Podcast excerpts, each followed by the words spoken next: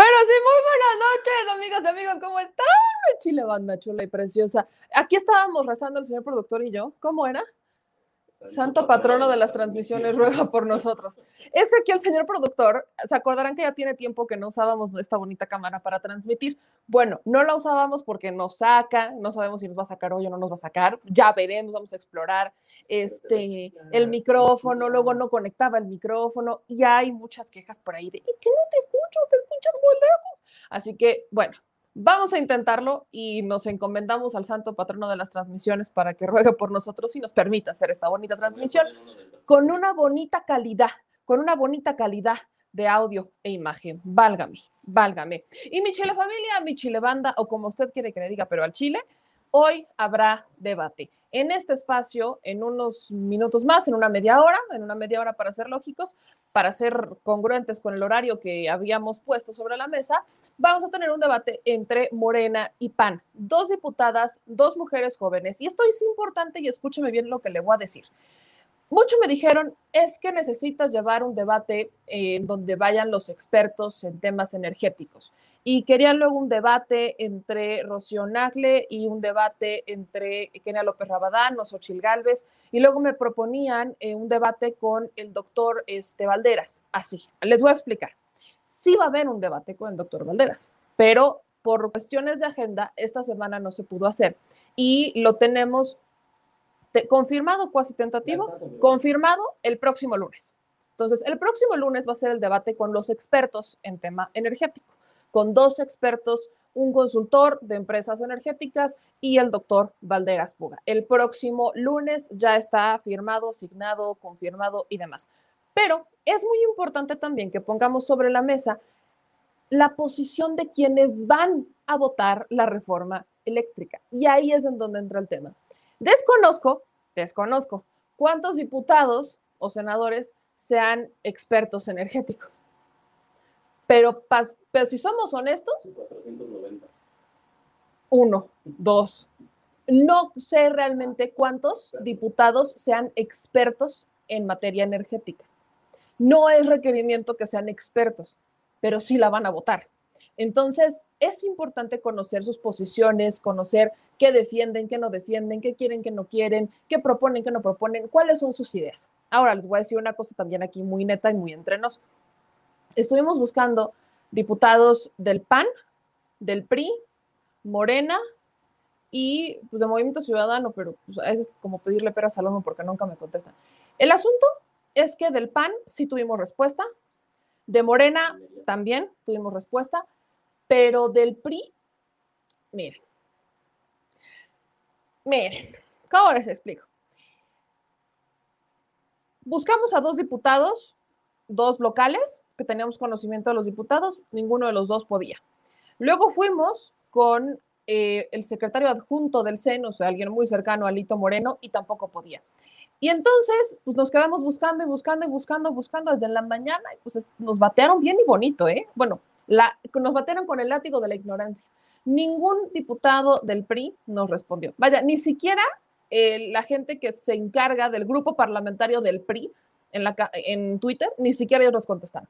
Entonces, nosotros seguiremos buscándolos. Por ahí sí me preguntan, ¿y por qué no buscas al P R D? Pero, pues, si no es chiste. El P R D va a votar lo que vote el P A N. Entonces, tener al P R D, pues está como muy de más, seamos honestos. El P R D va a votar lo que vote el P A N. No van a romper la alianza ni por nada del mundo. El P R D votará lo que vote el P A N. Así que por eso, y no, no me lo malentiendan, disculpen a todos los periodistas que por ahí, si acaso nos llegan a ver, pero esa es la razón por la cual ni siquiera nos tomamos la molestia de buscar a alguien del P R D. Así que después justamente integraremos a alguien del P T. Para que sea del P T, me han propuesto mucho que sea el diputado Gerardo Fernández Noroña. Vamos a ver quién le acepta el debate a Noroña, pues si no se lo acepta ni siquiera en la Cámara, pues vamos a ver qué pasa. Pero eso es justamente el tema. Queremos que usted conozca qué es lo que está pasando en torno a la reforma eléctrica, qué piensan los partidos políticos, los legisladores. Y me gustó mucho cómo se conformó este porque son dos legisladoras jóvenes, Andrea Chávez, la diputada más joven de la cuatro T, y Johanna Torres, es una diputada joven del Estado de México por parte del P A N. Entonces, creo que nutre, nutre mucho porque son visiones jóvenes. Entonces, estaríamos acostumbrados a ver una reforma eléctrica pensada por adultos, pensada por este, personas ya de una edad más amplia, con más experiencia legislativa, como usted lo quiera ver. Y creo que es importante la visión de los jóvenes en el tema eléctrico, en el tema energético. Usted sabe cuál es mi opinión. Ustedes ya saben cuál es mi opinión, qué es lo que yo pienso y qué es lo que personalmente a mí me encantaría que pasara. Pero hay que conocer lo que piensan, sobre todo los que la van a votar, que esta es la parte que me preocupa. Muchos de ellos no son expertos, muchos de ellos no tienen ni la más mínima idea de qué están haciendo en el Congreso, si somos todavía más honestos. Así que sí queremos saber lo que ellos están proponiendo y que sea usted, mi bonita chilebanda, la que se genere su criterio propio y que se generen sus primeros y sus propios comentarios, aunque ya muchos los tienen bien definidos, pero ya saben que en este espacio sí queremos que usted se lleve la información de todos lados. Así que ayúdeme, por favor, a compartir esa transmisión que está saliendo en vivo en Facebook, en Twitch y también en YouTube. Gracias a todos los que se están suscribiendo a nuestros canales, gracias a todos los que nos están viendo, que nos están compartiendo, que nos están mandando mensajes. Aquí ahorita voy a saludarles. Este, aquí dice Ana María Delgadillo, nos dice buenas noches. Este, dice Juliana, este, que la panista es clasista, dicen aquí. La calidad de imagen es muy mala, dice Osvaldo Rosales. Pues es mejor que la de, la, la de ayer, la neta. O sea, seamos honestos también. Luego acá nos dicen, este, muy buenas noches, Raimundo Sánchez también.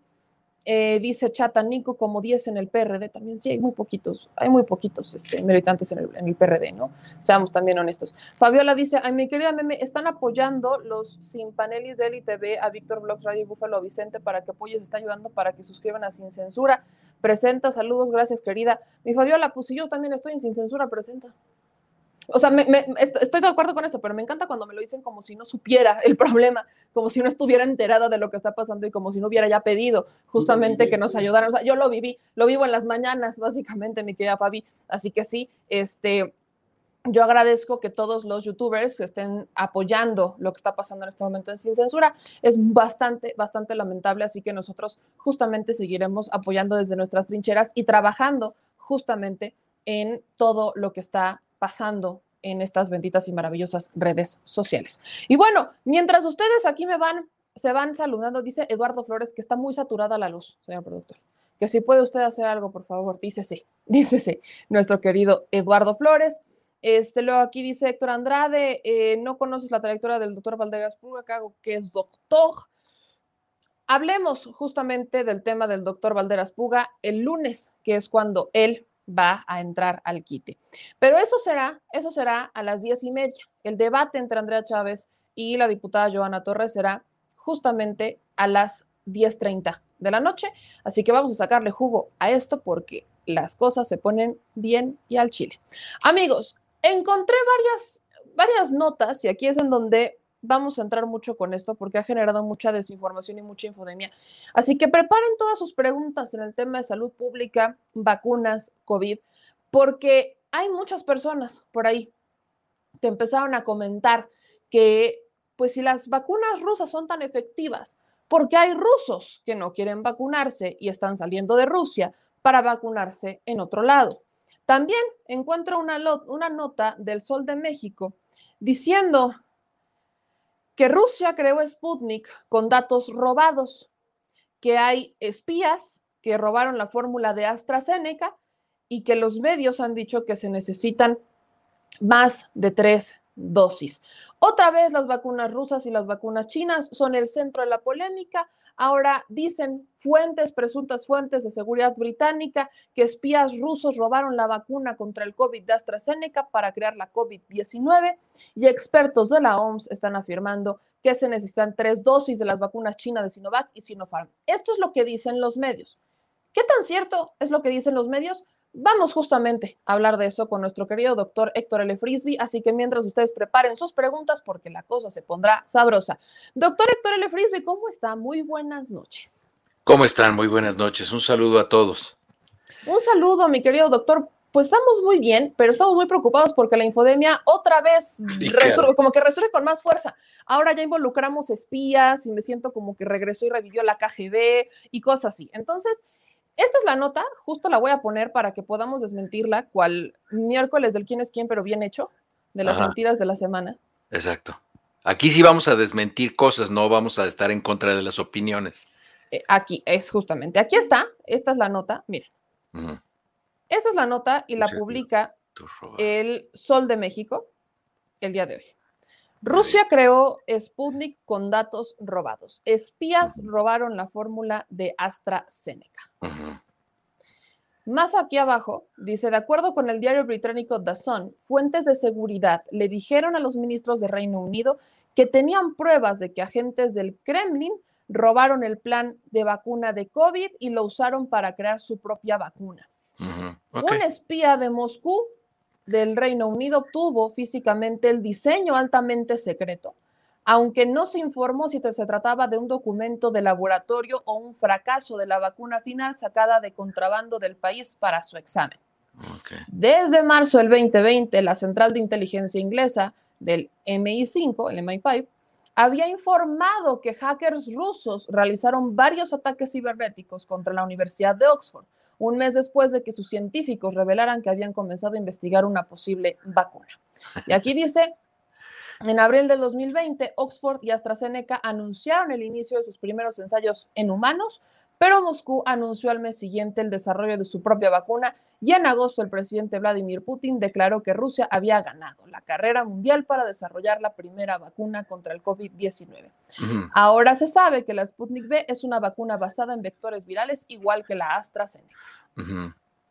Aquí mero, dice justo eso, doctor. Uh-huh. ¿Qué es cierto? ¿Qué es falso? ¿Cómo explicárselo a la gente? Pues, este, digo, el, la vacuna de la Universidad de Oxford no es la única que utiliza vectores virales. Este, también la de CanSino utiliza vectores virales. También la de la de la que se está haciendo en México, pero esas utilizan el virus de Newcastle, no utilizan adenovirus como utilizan estas otras. La fa- vacuna de Sputnik utiliza, acuérdense que la vacuna de Sputnik de dos dosis es la única que utiliza virus, el frasco uno es diferente al frasco dos, el resto de las vacunas de dos dosis, un frasquito es uno y dos intercambiables. Eh, no, digo, todo esto que ponen ahí, ¿de, qué, qué, ¿de dónde lo estás leyendo? ¿De La Alarma o del T V Notas o de dónde lo estás leyendo? Parece, pero es del Sol de México. Ah, pues es casi lo mismo, ¿no? Más o menos se parece. Es de Grupo Imagen, el Sol de México, ¿no? No, creo. Es de la organización... Editorial, Editorial me- mexicana. Uh-huh. Ok, pues, pues es que ahí están poniendo, o sea, a ver, vamos a suponer que efectivamente hubo espionaje industrial y que lograron sacar datos. ¿Y? ¿Y? ¿Y eso en qué le afecta a la gente? O sea, nada más se trata de desprestigiar. ¿Sabes qué es lo que está pasando? Que muy pronto ya se van a publicar las, los resultados de la fase tres. Como ya se los enseñé la vez pasada, ya terminó todo el proceso en la ONU de las vacunas, tanto de la Sputnik como las chinas, como dicen ellos. Y ya muy pronto van a salir publicados los resultados de la fase tres y es muy probable que vayan a ser ya reconocidas como tratamiento, como vacuna indicada, ya no como uso de emergencia. Entonces ahorita pues van a tratar de desprestigiar lo más que se pueda las vacunas. Pero a mí me llama mucho la atención esta nota porque en ningún momento dice que no es eficaz, que no es eficiente, eh, que no tiene... el efecto que dicen que tiene, no, simplemente están diciendo que son tramposos y son gente mala y fea y no hay que quererlos. Este, pues eso, eso, eso a la ciencia la verdad es que le viene guango. Pero siendo conscientes, doctor, en esta parte, para la gente que lo tenga claro, no, o sea, AstraZeneca y Sputnik V no son las únicas que utilizan el no. mismo el mismo estilo. Vectores virales de adeno, no, que utilizan un virus de muy baja infecta, muy baja virulencia, es decir, que no va a enfermar a la gente, como caballo de Troya, y adentro le meten la información, el fragmento de información, que casi siempre es de la, de la proteína S, para que se entre a la persona, se, se abra y entonces libera eh, lo que quieren que desencadene la respuesta inmune en, en la persona, ¿no? Y no es lo único que se utiliza. Y además, si ustedes buscan un video del Instituto Gamaleya, lo pueden buscar en, en YouTube. Hay una entrevista con el director del Instituto Gamaleya, un doctor, ahorita se me fue el nombre, que incluso es donde explica por qué se llama Sputnik V de Victoria, porque mucha gente dice que es por V de Vladimir, en fin, todo este tipo de cosas. Y ahí el doctor es, eh, explica. Y el Instituto Gamaleya ha estado haciendo experimentos con vectores virales veintiséis y cinco desde hace más de quince años. O sea, esto no es algo nuevo, no es algo que, que se lo fueron y se lo copiaron como en el examen del kinder. O sea, las cosas no son así, pero a veces esta gente que escribe estos artículos en estos periódicos no tienen la menor idea de lo que está hablando. Entonces lo ve como un pleito de barrio de borrachos y así no es la ciencia. Ahora, doctor, para enfatizar en esta parte, la gente que todavía tiene un poquito de desconfianza en la vacuna a raíz, por ejemplo, de las notas donde dicen es que los rusos están saliendo de Rusia porque no se quieren vacunar con la Sputnik V y ahora se están yendo a otro país a vacunar. Esto no tiene nada que ver con la efectividad de la vacuna. Yo no sé, yo digo, yo no he visto que la gente sale. ¿En dónde saca? O sea, es que también, ay, que híjole, mira, esto de la relación con los medios de comunicación tiene que ser una relación así como de amor. Si se están dando cuenta que los engañan, ¿para qué siguen leyendo esa basura? O sea, si se están dando cuenta, o sea, ya se los he dicho, si ustedes se cuidan mucho de lo que se meten en la boca y comen, ¿por qué no tienen cuidado de lo que se meten en la cabeza? O sea, se están, se están envenenando la mente. No lean. Si un comunicador les dice una mentira, este, o sale con una noticia de estas que, bueno, pues yo nada más digo lo que me dijeron y me contaron, pues, oh, pues ya no lo vuelvan a leer. Ya no vuelvan esta, a leer a esas personas. Esta nota que le estoy poniendo es de Dinero en Imagen. Ajá, pues y justo imagínate. La titulan. Rusos salen de su país para obtener una vacuna diferente a la Sputnik V. Ajá. Esta noticia la he visto circular en algunos grupos de Facebook diciendo, ya ven cómo la Sputnik no sirve, por eso Mira, están yendo los rusos a otro lugar.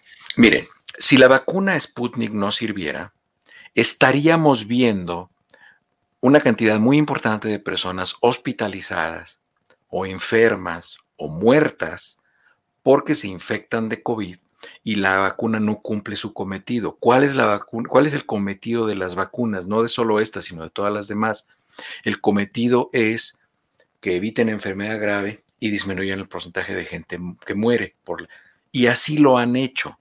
Y hasta ahorita yo no he leído, por ejemplo, que un, hay un caso de miocarditis, por ejemplo, con la vacuna Sputnik o con alguna de las vacunas chinas, eh, y eso sí lo hemos visto con, con, con Pfizer, por ejemplo. No hemos visto que haya sospecha de la presencia de coágulos, que se, después se demostró que no tenía ninguna relación, pero sí se sospechó, por ejemplo, con AstraZeneca. Entonces, si Sputnik le copió a AstraZeneca, ¿por qué no hay las mismas sospechas que hay para la vacuna de AstraZeneca? O sea, ¿porque le copió mal? ¿O le copió incompleto? O los rusos sí la hicieron bien y los de Oxford no. O sea, no es cierto. Todos esos, o sea, la gente que miente tarde o temprano se tropieza con sus mentiras.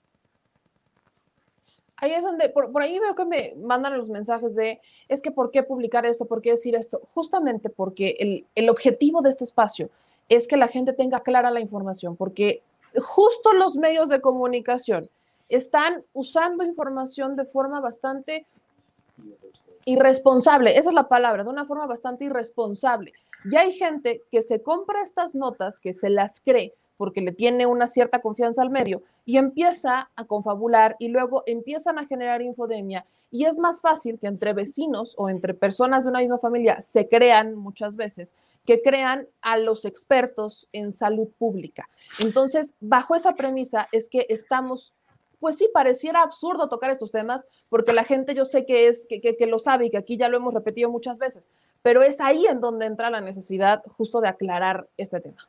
Exactamente. Entonces, mira, es, yo lo puse una vez en Twitter, es muy desafortunado. Digo, para mí, la verdad es que me da gusto porque a mí me encanta comunicar en salud, yo soy un comunicador en salud, eh, pero es desafortunadamente muy necesario estar desmintiendo la bola de tonterías y mentiras que dicen.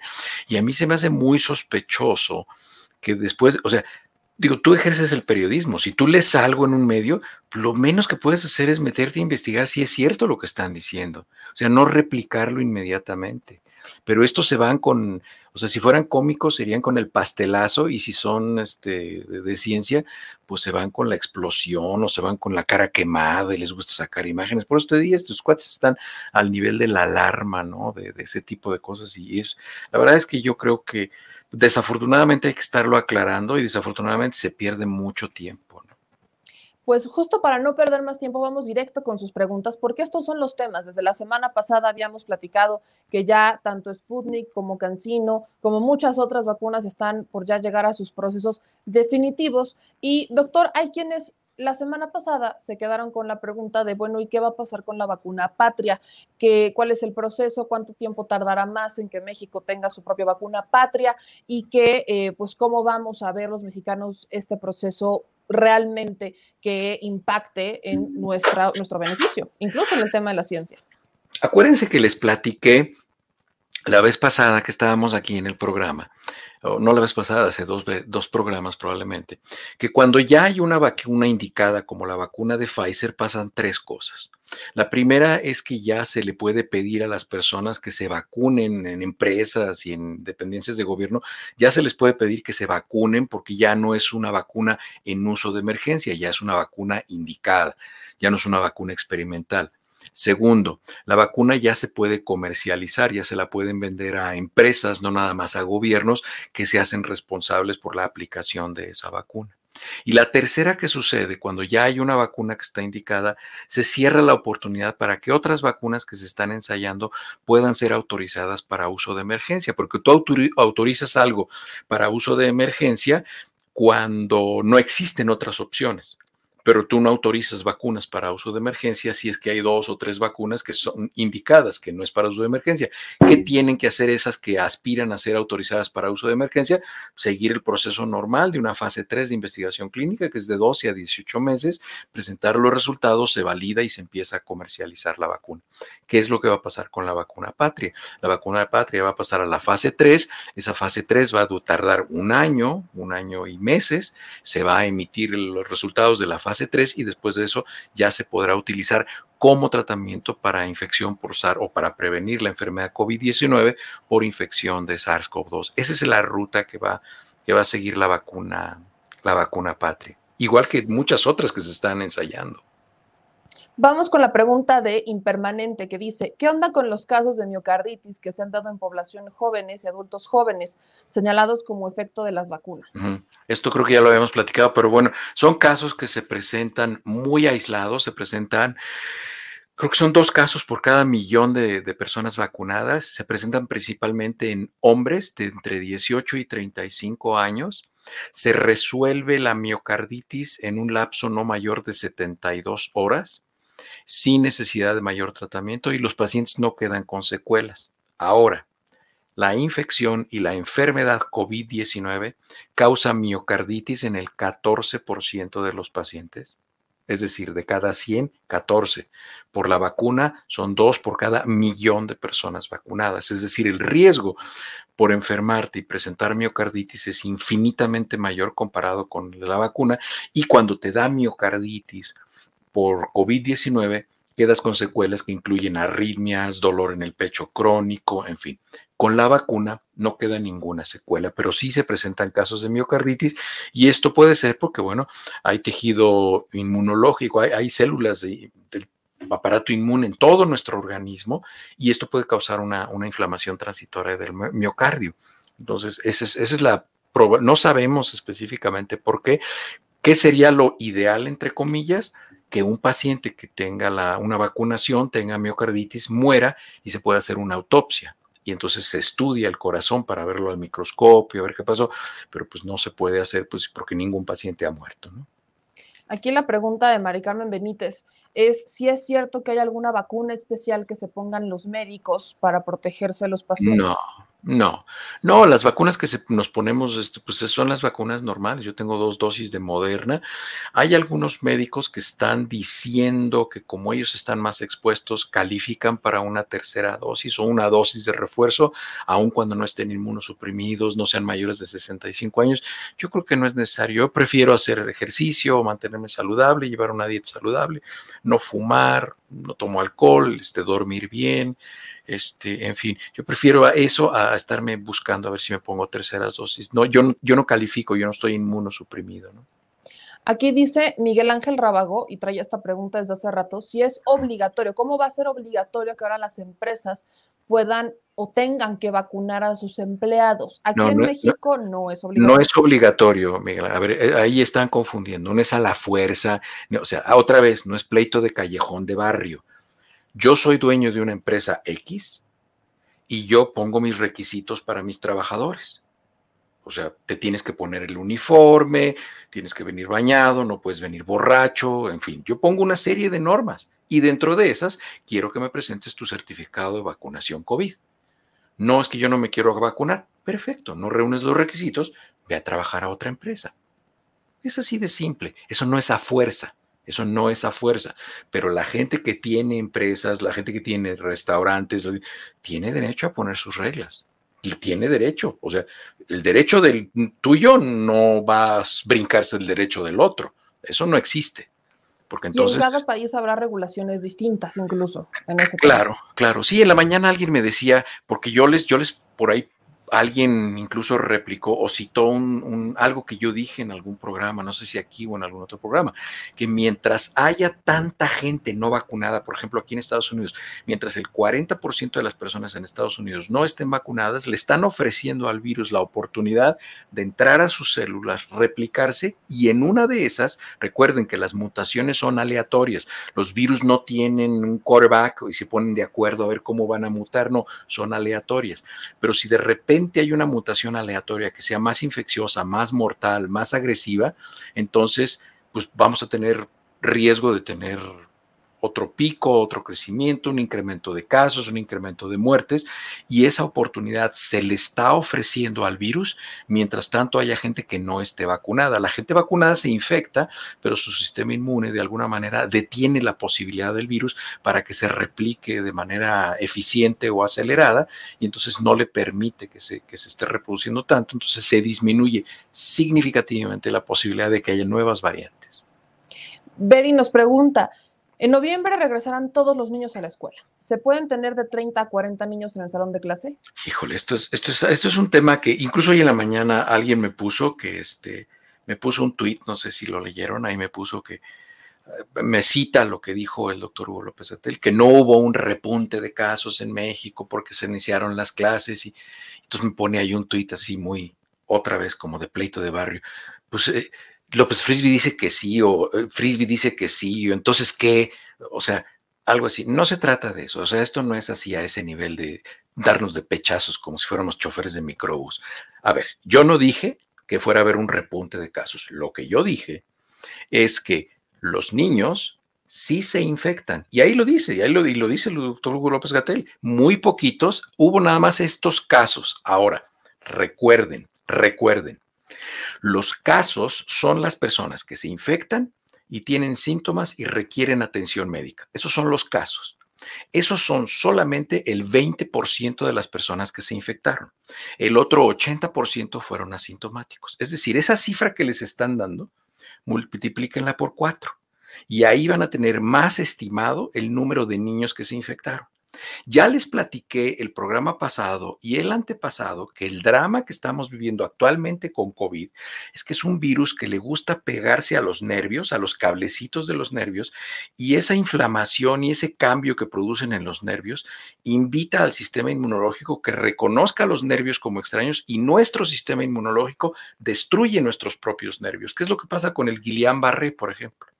Y es por eso que estamos viendo que las personas que se infectan de COVID, aunque no tengan síntomas, van a presentar datos de neuropatía y van a tener todas estas secuelas que ya las hemos presentado aquí. A mí me parece, a mí me parece que es muy grave, muy grave que se diga que no le pasa nada a los niños y que vayamos a descubrir dentro de seis meses o dentro de un año que va a haber niños que se les va a caer el pelo, que van a tener fatiga crónica, que van a tener dolor de cabeza crónico, dolor de articulaciones, que van a tener miocarditis o trastornos del ritmo cardiovascular a los diez, doce años. ¿Por qué? Pues porque los mandamos a la escuela, se infectaron de COVID y van a presentar secuelas como las están presentando los adultos. El problema está en que pongo esto en Twitter, que es evidencia científica, es lo que ha sucedido, y hay mucha gente que hace unas hipérbolas así, que piensa que yo le estoy pegando a algún político o al presidente. Yo no, yo no hablo de eso, yo estoy hablando de salud pública. Si yo tuviera a mis hijos, y mi, digo, mis hijos tienen veinte y veintiún años, este, mi hija tiene catorce.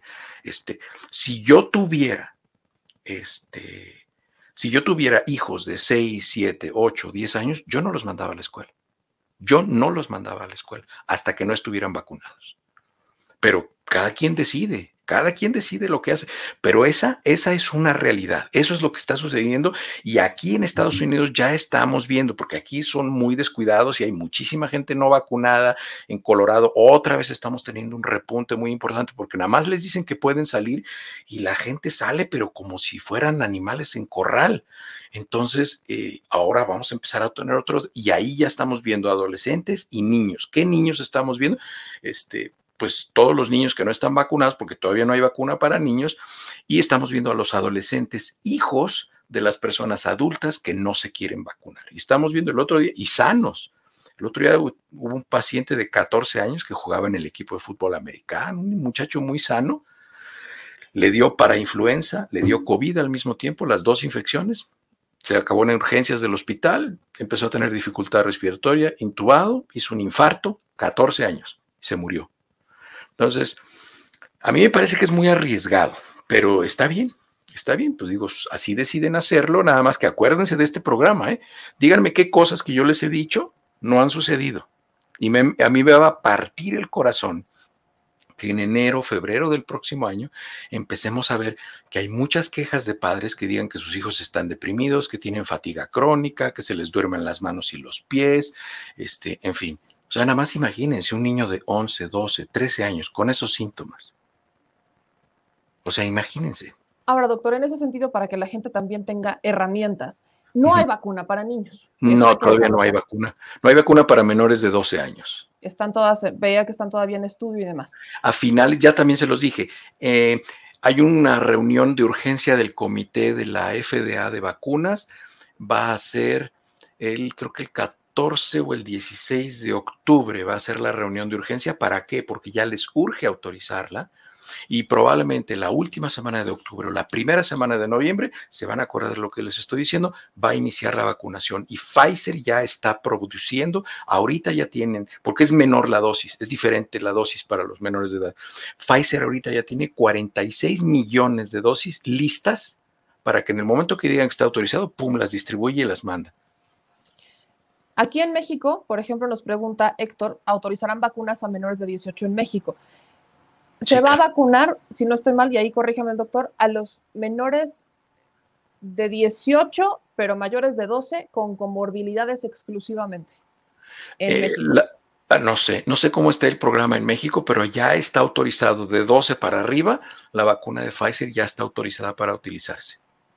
Aquí yo tengo entendido que va a ser justo este, este mes, en octubre, cuando se va a vacunar a los menores con comorbilidades, mayores de doce, menores de dieciocho. Falta que aprueben la vacuna para menores de edad y entonces hablemos de una estrategia de vacunación para menores de edad. Mira, el verdadero problema en México, el verdadero problema en México, porque estaba, también me mandaron un correo preguntándome de que, qué opinaba, que un juez dijo que los vacunaran a todos. Ok, está bien, que los vacunen a todos, que quince jueces digan lo mismo, que la Suprema Corte diga. Ok, denme las vacunas.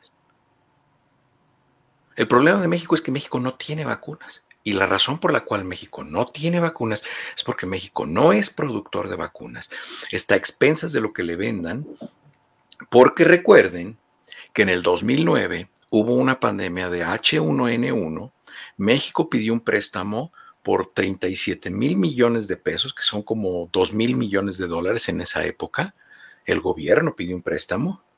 Y como consecuencia de eso, ese dinero se perdió y cerraron Birmex. O sea, prácticamente se anuló la producción. Yo no sé qué, o sea, eso es una paradoja. Imagínate que tú pides un préstamo para ampliar la producción o para investigar. ¿Y saben cuántas vacunas de H uno N uno produjo México en el dos mil nueve o dos mil diez? Y subieron el I V A al dieciséis por ciento para que hubiera dinero para fortalecer el sistema de salud. ¿Cuántas camas se aumentaron en los hospitales? ¿Qué vacunas se produjeron?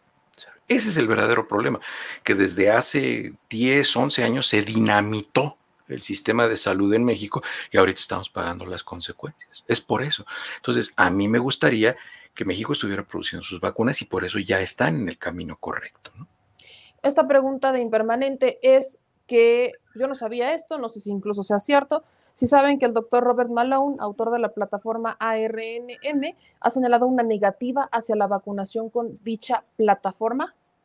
Sí, he visto videos, pero el doctor ya le han cancelado todas sus... Porque él, él da sus opiniones, lo que yo he dicho aquí, da sus opiniones, pero no presenta trabajos validados por pares o aleatorios doble ciego, en fin. Él da su opinión, desde luego es una persona muy inteligente, muy capaz, muy bien preparada, pero él no está de acuerdo cómo se están haciendo las cosas.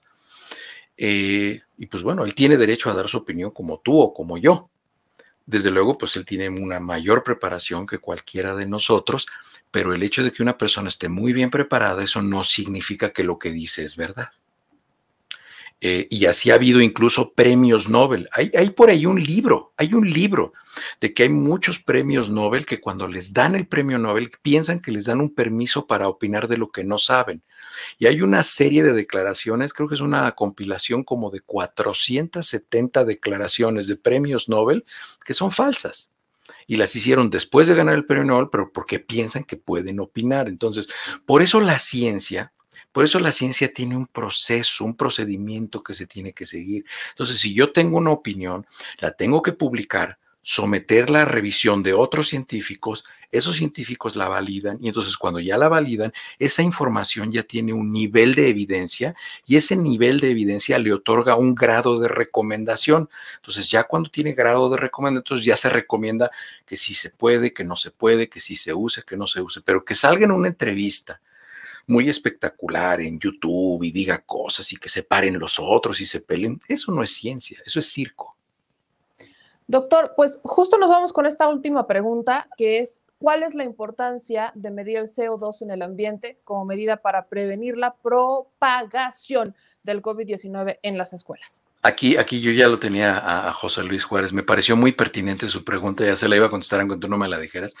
Este, mira, José Luis, lo primero que tengo que decir es que me voy a echar un súper comercial. Si te vas a la página de, se llama um, Héctor L. Frisbee, creo que ese se llama mi página de, mi página de YouTube. Hice un video cortito en el cual les hablo de, de los monitores de C O dos, de estos aparatitos. Ahí les hablo cómo lo utilizan esto. ¿Por qué? ¿Por qué sirve que yo monitorice el C O dos? ¿Qué tiene que ver el C O dos con los, con los coronavirus? Es una inferencia la que estamos haciendo y hay estudios que demuestran que inferir que cuando la concentración de partes por millón en un espacio cerrado como este es de mil doscientos a mil quinientos, el riesgo de que haya otras partículas disueltas en el aire como virus, eh, formaldehído, otros contaminantes disueltos, se incrementa de manera muy importante el riesgo de infección. Esa es la inferencia que se hace, José Luis. Cuando, cuando se tiene, cuando se tiene eh, una concentración de más de mil quinientos, ahí está, miren, incluso esa gráfica que está poniendo ahí, ahí este, el productor y meme, ese, ahí lo que les está comparando, fíjense, entre más alta es la concentración de C O dos, es menor la capacidad cognitiva, es decir, aprenden menos las personas. ¿Por qué? Porque su cerebro no está funcionando de manera adecuada.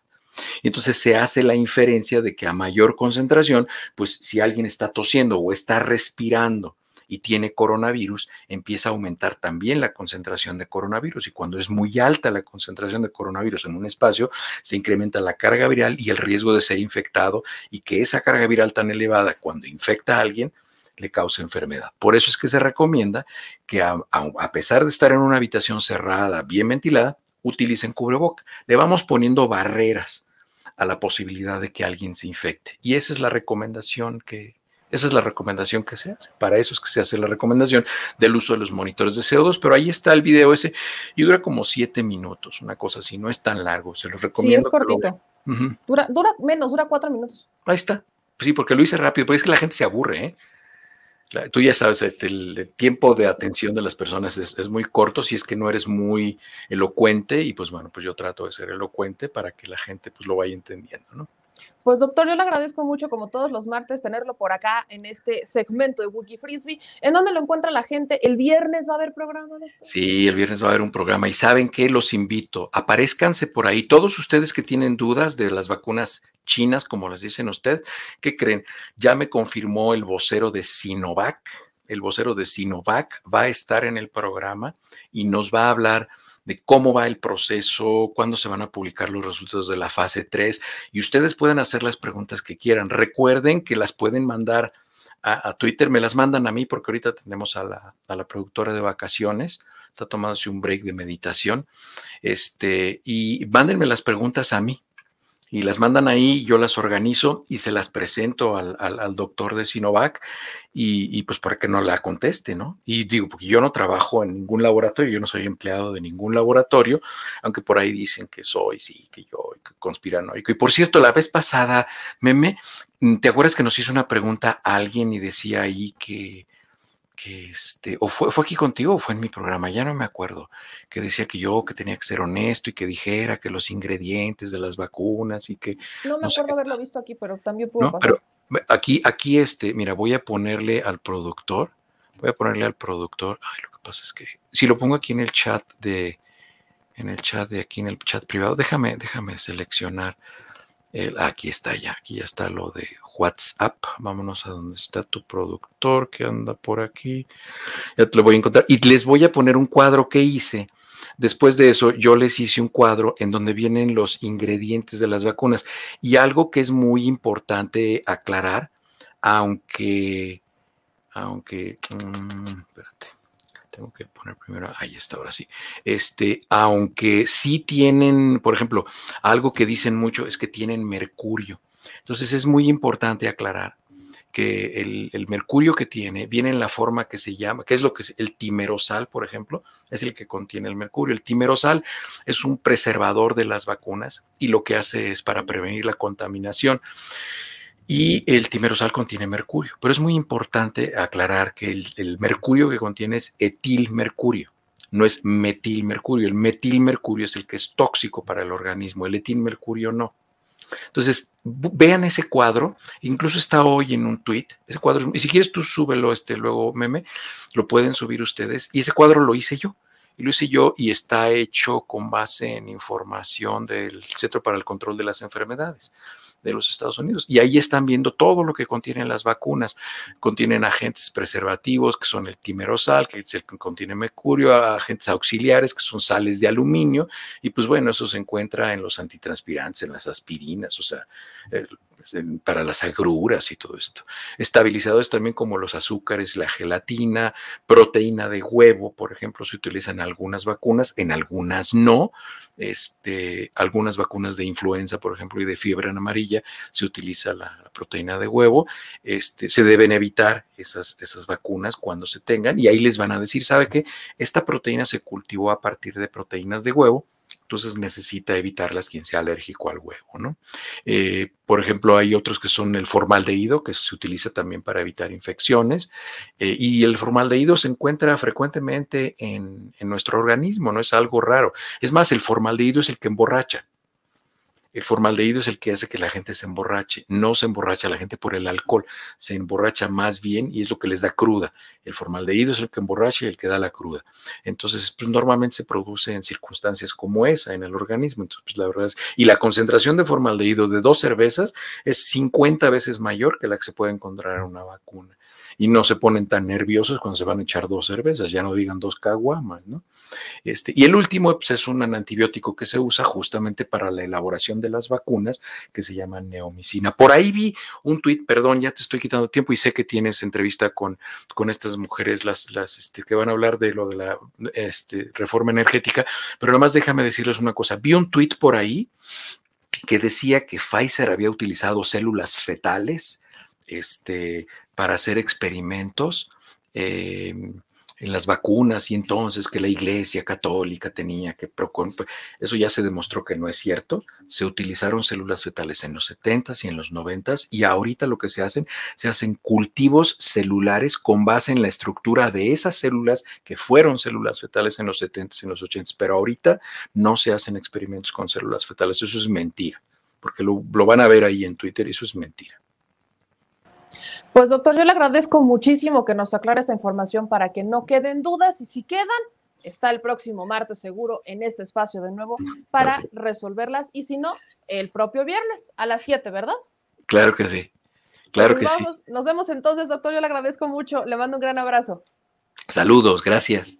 Muchísimas gracias. Pues ahí lo tienen, yo sé que aquí luego tenemos a nuestro querido Gorgonio, que luego anda... Este molesto con que estamos hablando de la pandemia y no sé qué. Gorgonio, Gorgonio es el segmento en donde todo el mundo en el chat te manda saludos, pero bueno, vamos a lo que a lo que también es importante y es el centro de este programa, así que vamos a entrar con la reforma eléctrica.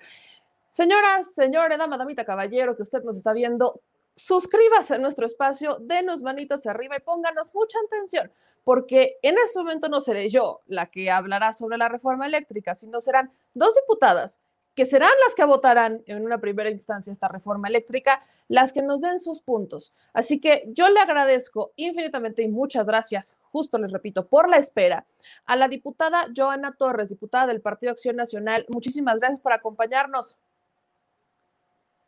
Al contrario, muchísimas gracias a ustedes por la invitación y un saludo ahí a toda la audiencia. Muchas gracias. Y también le agradezco mucho a Andrea Chávez, diputada también, pero ya de Morena. ¿Cómo estás, mi querida Andrea? Buenas noches. Con el gusto de saludarte, Meme, a toda tu bonita audiencia y, por supuesto, a mi compañera diputada. Pues vamos a entrar justo en materia. Empiezo y, y me gustaría que ambas empezaran con la reforma eléctrica, ¿va o no va? Empiezo con, con, con la diputada Johanna. Gracias, Meme. Eh, no, no va. Eh, en el Partido Acción Nacional creo que ya es bastante conocida la postura que, que tenemos. Creo que prácticamente de todos los partidos políticos, excepto de uno que anda por ahí indeciso, pero eh, de ahí en fuera creo que todos los partidos políticos ya hemos hecho posicionamientos al respecto. Eh, en nuestro caso definitivamente no va, ya hemos dado ahí algunos argumentos en los cuales eh, creemos eh, firmemente y por ello es que estamos el día de hoy aquí para poder tener la oportunidad de intercambiar opiniones y de intercambiar estos, eh, este, estas deliberaciones que siempre son muy buenas para el debate y el ejercicio democrático. Eh, definitivamente no, porque estamos en contra de la estatiza, estatización, en contra de los monopolios, en contra de que no exista competencia, de que la gente no tenga libertad para poder elegir y desde luego eh, de todas aquellas acciones que vayan en contra de la transición eh, eh, de, del medio ambiente. Eh, eh, eh, buscamos siempre el tema de las energías renovables y en este caso pues parece que hay eh, cierta tendencia a que ya no eh, se estén generando energías limpias a partir de esta reforma. Entonces la respuesta en concreto, querida Meme, es que por parte del Partido Acción Nacional, definitivamente no. Andrea, Andrea Chávez de Morena, ¿la reforma eléctrica va o no va? Querida Meme, antes de contestarte esta pregunta, decirte que me parece muy importante este espacio precisamente, porque les voy a compartir un dato que muy seguramente no conoce la audiencia. El día de hoy instalamos la Comisión de Puntos Constitucionales en la Cámara de Diputados. Eh, en esa comisión, eh, la diputada Johanna funge como secretaria, representante del Partido de Acción Nacional, y yo pues soy una simple integrante del Movimiento Regeneración Nacional del Partido de Morena, y entonces este espacio funge como un debate eh, transparente, abierto, que habremos de tener seguramente en esta Comisión de Puntos Constitucionales, porque recuerden ustedes que la iniciativa que ha mandado nuestro presidente de la República, Andrés Manuel López Obrador, pretende reformar tres artículos constitucionales, precisamente el artículo veinticinco, el artículo veintisiete y el artículo veintiocho, para que, para, bueno, para dos cosas. Antes de hablarles de estas dos cosas, déjenme decirles una visión más positiva de parte de una servidora. La reforma eléctrica va. Hablaba yo de que esta eh, iniciativa que propone nuestro presidente es una reforma constitucional y por lo tanto necesita la aprobación de parte de una mayoría calificada dentro de la Cámara de Diputados. Es cierto, a Morena, junto con nuestros partidos aliados eh, que provienen de una alianza, digamos, electoral, coyuntural, de la elección pasada, P T y Partido Verde, no nos alcanza con nuestros votos. Entonces, necesitamos votos de parte de otros grupos parlamentarios. No necesita ser Acción Nacional. Puede ser el P R I, puede ser Movimiento Ciudadano, puede ser el P R D. Habiendo dicho esto, decirte que mi visión es positiva por muchas cosas. La primera es que en argumentos el movimiento transformador de la Cuarta Transformación las lleva absolutamente todas de ganar. Y en segundo lugar, decirte que según mis cuentas, sí estaríamos contando con la mayoría calificada dentro de la Cámara de Diputados, con otros votos más allá de la alianza Juntos Hacemos Historia dentro de la Cámara de Diputados. Decirte que esta eh, reforma constitucional pretende dos cosas. Una, garantizar derechos y dos, recuperar la soberanía energética. ¿A qué derechos me refiero? Por supuesto que tener derecho a una vivienda digna, equipada, con acceso a electricidad, a precios justos, buscando evitar lo que pasa en el país de España con tarifas impagables que incrementan en un quinientos por ciento solamente en un año, lo que nos lleva a lo segundo. Mientras Iberdrola, esta empresa transnacional española, gana setenta mil millones de pesos en utilidades en España, extorsiona al gobierno español con salirse del mercado eléctrico español. Y, y bueno, eso pone en un grave aprieto al pueblo eh, hermano español. ¿Por qué? Porque precisamente no tienen soberanía energética. Darte, antes de, de cederle la voz a la diputada Johanna, un argumento más que es muy importante y que a veces pareciera que se nos olvida en los espacios de discusión, de debate, de diálogo con respecto a esta reforma constitucional, es que esta reforma es consecuente con un principio que ya está consagrado dentro de la Constitución Política de los Estados Unidos Mexicanos, que es el principio de exclusividad y rectoría de parte del Estado sobre las áreas estratégicas. Por supuesto que la materia energética es un área estratégica que necesitamos retomar, que necesitamos regresarle al pueblo de México. Ahora, vamos por partes. Eh, empecemos con lo que me han mencionado que es una de las preocupaciones que tienen aquellos que se oponen a la reforma eléctrica y es la palabra monopolio. Diputada Johanna, cuando dicen monopolio, ¿a, ¿a qué se refiere el Partido Acción Nacional? ¿A qué se refieren ustedes con ese temor de monopolio? Cuando la propuesta, lo que tenemos conocimiento, es que le da en producción un cincuenta y cuatro por ciento a C F E y un cuarenta y seis por ciento a las empresas privadas. ¿Cómo entender esta postura suya del monopolio? Claro, Meme.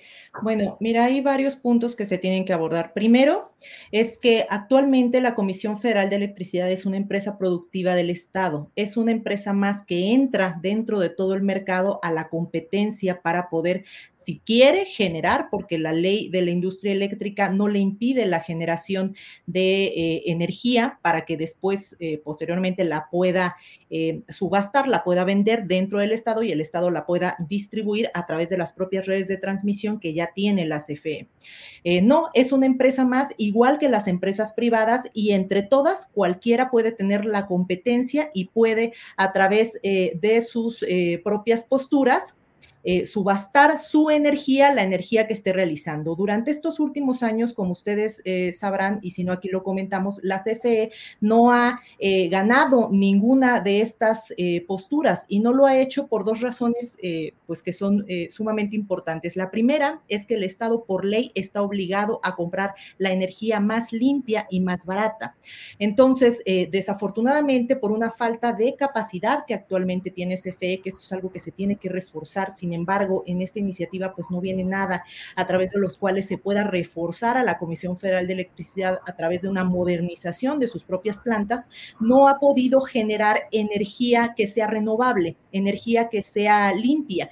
Eh, y por ello, y además es energía que termina siendo o terminaba siendo cuando todavía postulaba demasiado cara, y por ello es que no obtenía sus certificados de energías limpias, que es uno de los requisitos que necesitas para poder entrar a estas subastas, y no era posible que pudiera competir. Entonces, eh, eh, digamos que eh, ahora lo que se pretende hacer es que al dejar de ser una empresa productiva del Estado, sino un organismo del Estado, todos los órganos que manejaban las subastas, que manejaban las tarifas, que manejaban el, el tema de quiénes son los competidores, quiénes son los que realmente tienen la energía más limpia, quiénes tienen certificados de energías limpias, quiénes son los que tienen, eh, este, nos dan como Estado la energía más barata.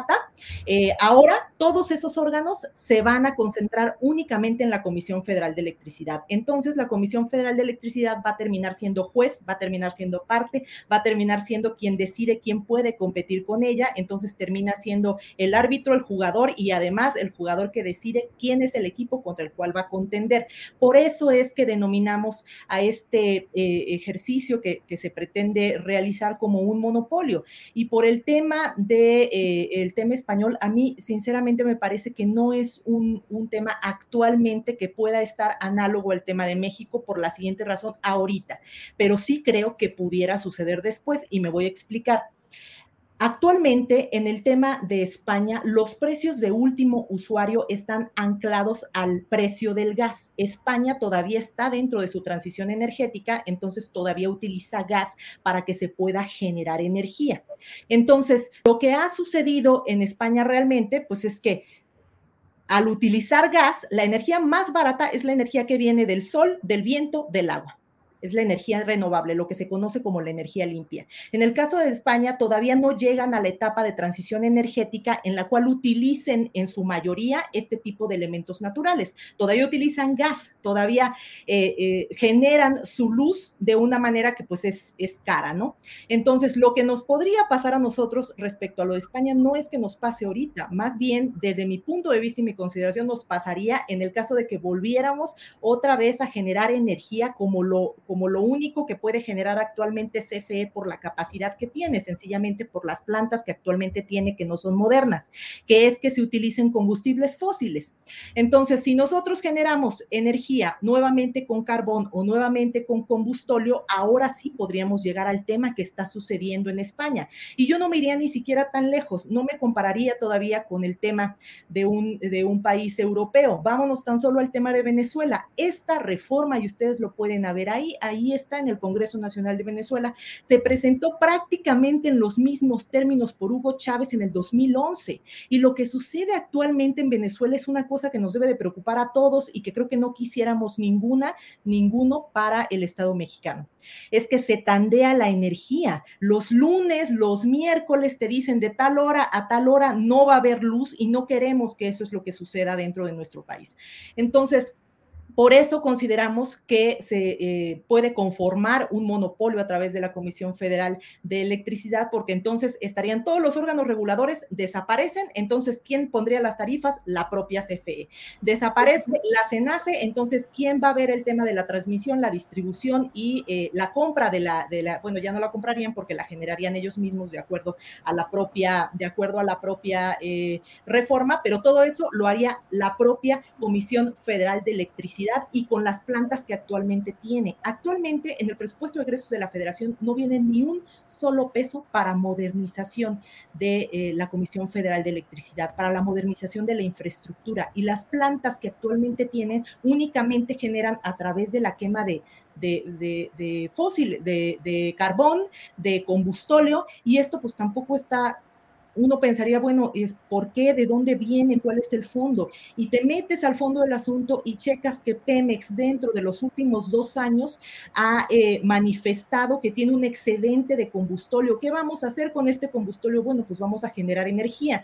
Y las plantas de Comisión Federal de Electricidad todavía utilizan combustóleo y es una sustancia altamente tóxica, altamente contaminante que enferma a las personas y además, pues prácticamente está ya prohibida en todo el mundo. Ya nadie la va a comprar, y es algo que no se puede tirar porque sería un delito ambiental también. ¿Qué vamos a hacer con ese combustóleo que estamos generando en México? Más que la refinación del petróleo, lo que generamos es combustóleo, porque por cada, eh, por cada barril, y perdón, ya me, me extendí un poco, ya, ya termino, por cada barril el, eh, el más de, el treinta y tres por ciento eh, es residuo de combustóleo. Entonces tenemos mucho almacenado que, eh, que pues parece que esto es lo que va a ser utilizado, ya que se eliminan los certificados de energías limpias para que las pueda eh, utilizar a través de la quema en las plantas que actualmente tiene Comisión Federal de Electricidad. Nosotros apostamos realmente por la modernización, que se modernice la Comisión Federal de Electricidad, esto para que genere energías limpias que terminan siendo las energías más baratas, porque pues provienen de elementos naturales que pues hasta el momento no, no se acaban, y, eh, y además esto generaría empleos. Andrea, eh, ¿en esta reforma hay alguna intención de establecer prácticas monopólicas? Repito, el porcentaje que se establece en esta reforma, cincuenta y cuatro por ciento C F E, cuarenta y seis por ciento empresas privadas. Eh, se hablan, eh, justo lo mencionaba, se habla de prácticas monopólicas, prácticas abusivas. ¿Qué hay de eso? No, a ver, de ninguna manera. Lo que pasa es que la C F E pasaría de ser una empresa pública a ser efectivamente un órgano descentralizado del Estado mexicano que garantiza derechos. A ver, hay que, hay que separar una cosa y hay que tenerla muy clara y hay que identificarla en todos los espacios. Eh, las empresas privadas hacen negocio y tienen un solo objetivo: generar utilidades. Las empresas públicas, las instituciones públicas, los órganos descentralizados del Estado mexicano y el Estado mexicano en su conjunto tiene un objetivo, que es garantizar derechos. Esa es una diferencia eh, abismal. Entonces no podríamos estar comparando prácticas monopólicas de parte de instituciones del Estado mexicano con prácticas monopólicas de parte de empresas privadas, porque tienen objetivos completamente distintos. Entonces pasaría la C F E de ser una empresa pública a ser un órgano descentralizado del Estado mexicano. Eso hay que tenerlo muy pendiente. Quiero decirles una cosa.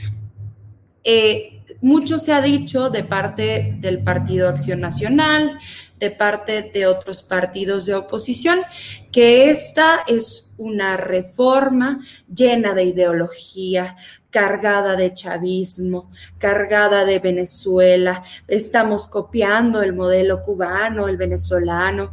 Eh, quiero decirles una cosa. Dentro de esta reforma constitucional se estaría previendo que las empresas privadas participaran en hasta un cuarenta y seis por ciento con libre competencia. Aquí no se está, no se está expropiando nada, como dijo nuestra secretaria de Energía, Rocío Nahle. Ni una tuerca ni un tornillo se está expropiando. Las empresas privadas van a poder competir de manera libre por ese cuarenta y seis por ciento, que no es nada desdeñable, ¿eh? Que ese cuarenta y seis por ciento del mercado eléctrico mexicano representa más que el mercado eléctrico argentino, que el mercado eléctrico venezolano, que el mercado eléctrico chileno, casi la mitad que el mercado eléctrico español. Imagínense ustedes qué cantidad se le está dejando a las empresas privadas. Querían libre mercado, pues compitan de manera justa, de manera equilibrada dentro de este cuarenta y seis por ciento. Y en al menos, al menos un cincuenta y cuatro por ciento para la C F E. ¿Por qué? Porque la C F E tiene que garantizar que la electricidad llegue a todos los rincones de la patria. A mí me, también me llama mucho la atención un argumento que utiliza la derecha y dice: la ciudadanía ya no va a tener libertad para elegir. Y me parece muy curioso, porque yo en Ciudad Juárez, en mi tierra, una familia en Villahermosa, Tabasco, una familia en Ciudad Victoria, Tamaulipas, una familia en, en, en Tijuana, Baja California, en Culiacán, Sinaloa, en Tlaxcala, en Veracruz, cuando les llega su recibo de la luz, ven su recibo y dice C F E. ellos y ellas no tuvieron oportunidad de elegir a qué empresa le querían comprar la electricidad. Eso es completamente mentira. ¿Qué pasa? La C F E tiene que comprar electricidad, esto bajo el esquema que está de manera presente, actual, tiene que comprar electricidad que producen las empresas privadas, la iniciativa privada, y luego distribuirla a través del Sistema Nacional Eléctrico a todos los rincones de la patria. Entonces, no es cierto que haya una libertad de poder elegir. Lo que sí va a haber es un piso parejo dentro de ese cuarenta y seis por ciento. ¿Querían libre mercado? Van a tener su libre mercado. Eso es muy importante decirlo. Y ojo, con el tema de las energías eh, limpias, energías renovables, hay un punto fundamental dentro de esta reforma constitucional que ha propuesto nuestro presidente, que es, por supuesto, la nacionalización del litio, que es un mineral estratégico precisamente para lograr la transición energética, pero una transición energética que sea soberana, que el país, nuestro país, que nuestro Estado mexicano nos asegure, nos garantice que este recurso estratégico va a ser de nuestro pueblo y que la riqueza que emane de la explotación de ese mineral la van a ver nuestros hijos, la van a ver nuestros nietos, la van a ver nuestros bisnietos. Eso es muy importante para la transición energética. Por eso, cuando Acción Nacional dice, es que quieren energías sucias a precios caros. No, señores, ahí está la nacionalización del litio. Y habremos de tener pronto también eh, discusiones sobre otros minerales que también se pueden explotar para generar esta transición energética. Y también dentro de la protección eh, al medio ambiente y poder frenar el cambio climático, hay un argumento que es muy, muy, muy importante. Hay que tenerlo bien presente. Y escuchen bien. En este momento, en este momento el Estado mexicano, al proponer Con, con su presidente esta iniciativa, al proponer que sea la C F E quien administre, quien produzca cincuenta y cuatro por ciento de la totalidad del mercado eléctrico, eh, está, se está responsabilizando de cumplir con las recomendaciones de parte de instancias internacionales, de cumplir acuerdos eh, en, en convenciones también internacionales, no solo regionales, sino mundiales, de decir, yo me comprometo a que el mínimo que está dentro de esos convenios que yo he suscrito, dentro de esos tratados que yo he ratificado, voy a poderle garantizar al pueblo de México que ese mínimo porcentaje que va a ser generado con energías limpias y con energías renovables va a ser producido por nuestro país. Imagínense, o sea, tenemos todo. Una, tenemos dejar de subvencionar a empresas privadas con el dinero que es de todas y de todos nosotros, dejar de subvencionar a empresas transnacionales extranjeras como Iberdrola, que lucran con nuestro trabajo, que lucran con nuestro sudor, con nuestra sangre, con lo que le imprimimos todo el tiempo a la patria mexicana. Eh, Y también, por supuesto, asegurar una transición energética soberana. Es maravillosa esta reforma. Yo me atrevería, meme audiencia, a decirles que es la reforma constitucional más importante que va a haber en este sexenio, quizás solo a la altura de la reforma del cuarto constitucional que garantiza las pensiones para las y los adultos mayores, para niñas y niños con discapacidad.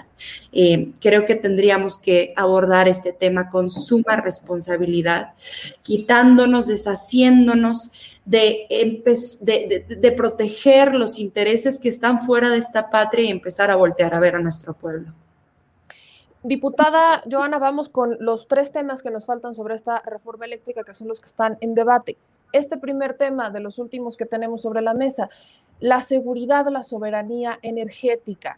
Eh, teniendo como escenario que en la Unión Europea, siendo los principales países que están o en transición energética o ya tienen energías renovables en un mayor consumo, solamente se produce el veinte por ciento. El veinte por ciento de la producción eléctrica es, viene de energías renovables. El resto sigue siendo o gas o carbón o demás. Tomando eso como base, que Bruselas propone que para el veinte treinta sea de un cuarenta por ciento, todavía queda más de la mitad del mercado de energías eh, que vendrían de gas o que vendrían del carbón, energías tradicionales. Tomando eso como base, ¿no sería lógico buscar alguna certidumbre por parte del Estado para proteger los recursos naturales que se utilicen para generar la energía? O eh, en el caso, por ejemplo, del litio, la nacionalización del litio. ¿Qué perspectiva tiene el P A N sobre la soberanía energética? Muchas gracias.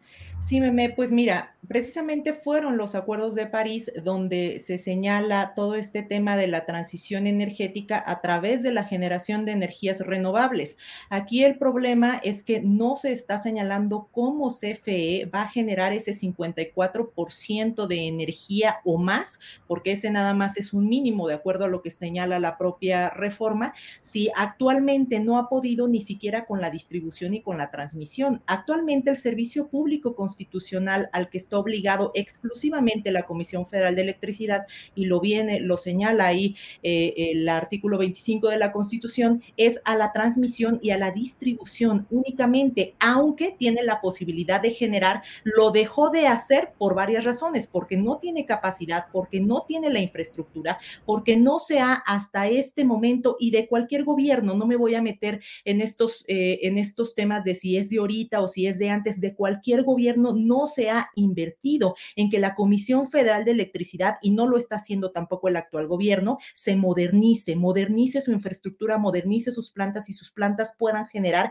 energía renovable. Entonces, desde este momento sí se está rompiendo con el Acuerdo de París, con este compromiso que ha hecho México a nivel mundial de empezar a, a, a generar energías eh, limpias. Y estos compromisos se hacen precisamente por el cambio climático y porque todos los países del mundo debemos estar ya enfocados en ver por nuestro, por nuestro futuro que se encuentra en riesgo a partir de que sigamos contaminando el planeta y generándonos a nosotros mismos estas eh, eh, enfermedades. Entonces, eh, bueno, para empezar, sí, sí quiero señalar que desde mi punto de vista sí se está rompiendo el acuerdo, desde luego se están eliminando los certificados de energías limpias para que C F E pueda, eh, pues de, de la manera en que más le convenga y con los elementos que tiene a la mano, que son plantas que queman todavía carbón y que queman combustóleo, y con todo el combustóleo que le sobra, que le sobra eh, a Pemex, y que eso ya eh, lo sabemos desde hace aproximadamente dos años porque ellos mismos lo han señalado, pues entonces no estemos eh, eh, pues señalando,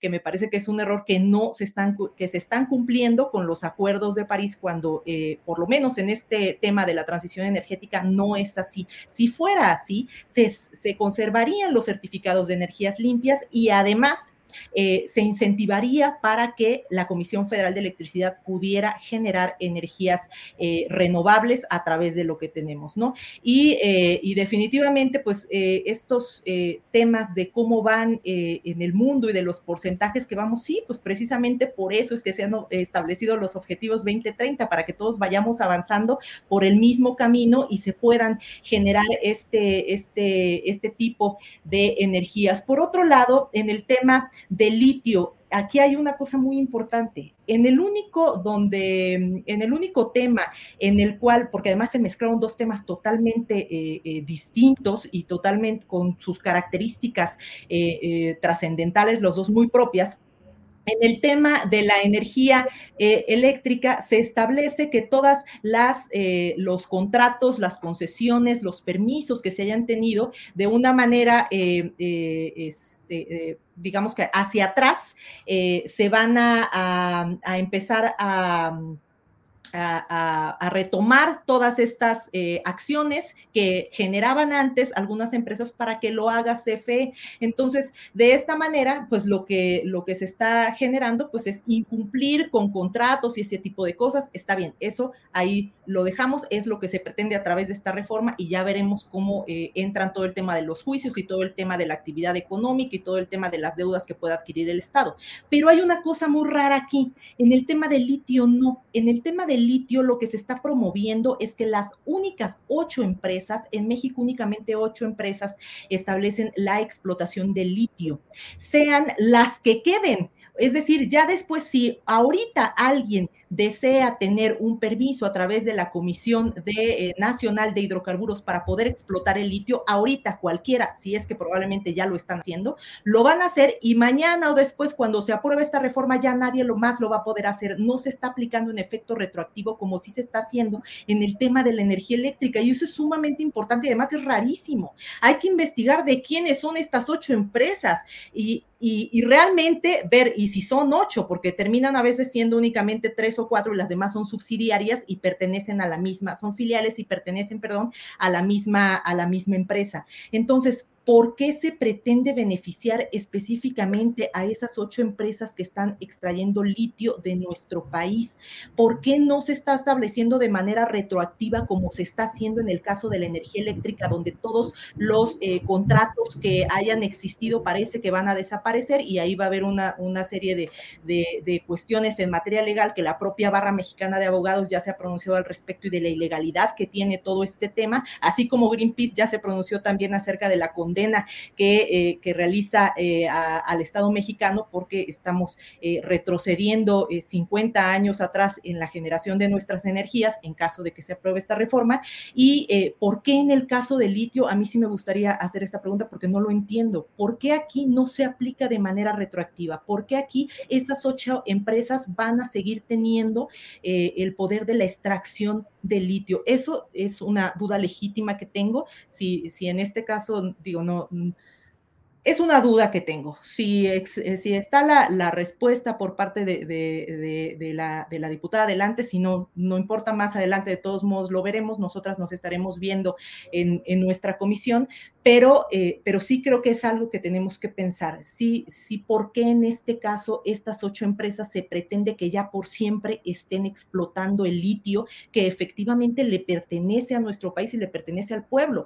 Y, y no son empresas, este, eh, y no son Son empresas, estas eh, eh, ocho, ocho empresas no son empresas estatales, no son empresas paraestatales, son empresas privadas cien por ciento. Entonces, bueno, ese es un tema que, eh, que definitivamente tiene que estudiarse, y también ver de a quién pertenecen estas empresas, porque no podemos permitir en todo caso que se establezca nuevamente un monopolio a través de ocho empresas cuando ya no se va a poder que ninguna otra empresa entonces compite. Está bien, pero ¿por qué estas ocho? ¿De quién son estas ocho empresas? Que creo que tenemos que estar investigando todos. Eh, este, pues creo que con esto contesto un poco la, la pregunta. Andrea, eh, esta reforma plantea sacar por completo las reformas, eh, li, las energías limpias, perdón, cerrar la puerta. Incluso te preguntaría, eh, ¿la C F E no tiene la capacidad o se le quitó la capacidad de generar energías renovables? ¿Qué hay sobre eso? No, de ninguna manera. A ver, eh, quería contestarle a la diputada. Decía que el litio no tenía que ver con la otra cosa, y déjenme les digo por qué sí tiene que ver. El litio es un mineral que se utiliza mayoritariamente para elaborar baterías de vehículos eléctricos. Déjenme les digo, les doy un dato que es, que es, que es un dato eh, que ejemplifica por qué tiene que ver tanto una cosa como la otra, con la transición energética hacia una generación mucho más amigable con el medio ambiente y que frene el cambio climático. Decirles que en la totalidad de la emisión de gases que hay en el mundo, eh, quienes más lo, lo emiten estos gases es en un cuarenta y cinco por ciento el transporte, en un treinta por ciento la industria, en un quince por ciento el uso doméstico y en un diez por ciento en sectores agrícolas y otros. Es decir, en el tema de la utilización de litio para la generación, para la producción de vehículos eléctricos que generarían empleos aquí en México, y ya tendríamos una industria automotriz productora y no solo vendedora o ensambladora de eh, automóviles, asegura, asegura que seamos mucho más amigables con el medio ambiente. Para que no se preocupen las y los panistas, vamos a cumplir con nuestros acuerdos, vamos a cumplir con nuestros convenios, y la C F E y el Estado mexicano se está responsabilizando con estos acuerdos internacionales para poder disminuir la emisión de gases, para poder frenar el cambio climático. Dentro de este cuarenta y seis por ciento en donde participarán de manera libre las empresas privadas, puede haber generación limpia de energía, generación eólica, generación solar. Déjenme les doy un dato muy importante con esto, que no, que no tiene que ver con la discusión que se está dando ahorita, pero creo que tendríamos que guardar allí eh, para dar el argumento, para dar la batalla en medios de comunicación y redes sociales. En este momento, cuando deja de haber viento y los aparatos que generan energía con, con el viento, cuando deja de haber sol, pasa una nube y los paneles solares no captan, no captan rayos solares, eh, la C F E pues no puede comprarle energía a estas empresas que tienen esta energía limpia. ¿Qué pasa? El Sistema Nacional Eléctrico, pensémoslo como el Internet, tiene que tener misma cantidad de subida que de bajada, tiene que tener un equilibrio. Entonces, las empresas privadas se tendrían que hacer cargo de esta energía que dejan de venderle a la C F E cuando pasa una nube o cuando deja de haber viento, pero no lo hacen, se la dejan toda a la C F E y entonces la C F E tiene que hacerse cargo de pagar ese respaldo, de pagar ese respaldo y además de generar el respaldo de esta energía para que no se dañe el equilibrio de este Sistema Nacional Eléctrico. Así que tenemos mucho que revisar. Déjenme les digo otra cosa que es muy importante. En este momento hay un esquema de defraudación al Estado mexicano que utilizan las empresas como Oxxo, como Bimbo, como Walmart, como Kimberly Clark, que son las sociedades de autoabasto, que también se conocen como sociedades de autoconsumo. En algún momento el Estado mexicano reconoció que no podía llegar, no podía llevar electricidad a todos los rincones de la patria, y entonces dijo, voy a, voy a garantizar la electricidad. ¿Cómo le voy a hacer? Pues entonces le voy a reconocer al ciudadano que se encuentra en, en un lugar marginado, en una ranchería, que pueda generar su propia electricidad y le voy a prestar mi sistema de transmisión y de distribución de la electricidad. Y a esto se le, generó, se le llamó sociedades de autoabasto que no pagan porteo, que es a como se le llama la transmisión o eh, el, el paso de la electricidad eh, por por este Sistema Nacional Eléctrico, no pagan porteos, se suben de manera prioritaria al Sistema Nacional Eléctrico y un sinfín de cosas. A las empresas les pareció fácil generar esquemas de defraudación a través de las sociedades de autoabasto, empresas como Oxxo, como Walmart, como Bimbo, como Kimberly Clark. Y por eso a Oxxo le llega un recibo tres veces más barato que un ciudadano promedio. Es decir, Oxxo paga mucho menos que tú, tres veces menos que tú. Y a mí me da mucho coraje, querida audiencia, porque yo sé que mal la pasan las familias mexicanas cuando les lleva, cuando les llega su recibo de luz y de pronto ven que se viraliza la fotografía de un recibo de Oxxo, de un recibo de Walmart por diecisiete pesos, por veinticinco pesos, por treinta pesos. ¿Por qué? Porque utilizan un esquema de defraudación. ¿Y saben cómo engrandecen estas sociedades de autoabasto? Generando socios de papel. ¿Qué significa? Hay acciones de cinco dólares, de cinco pesos o de un peso. Imagínense.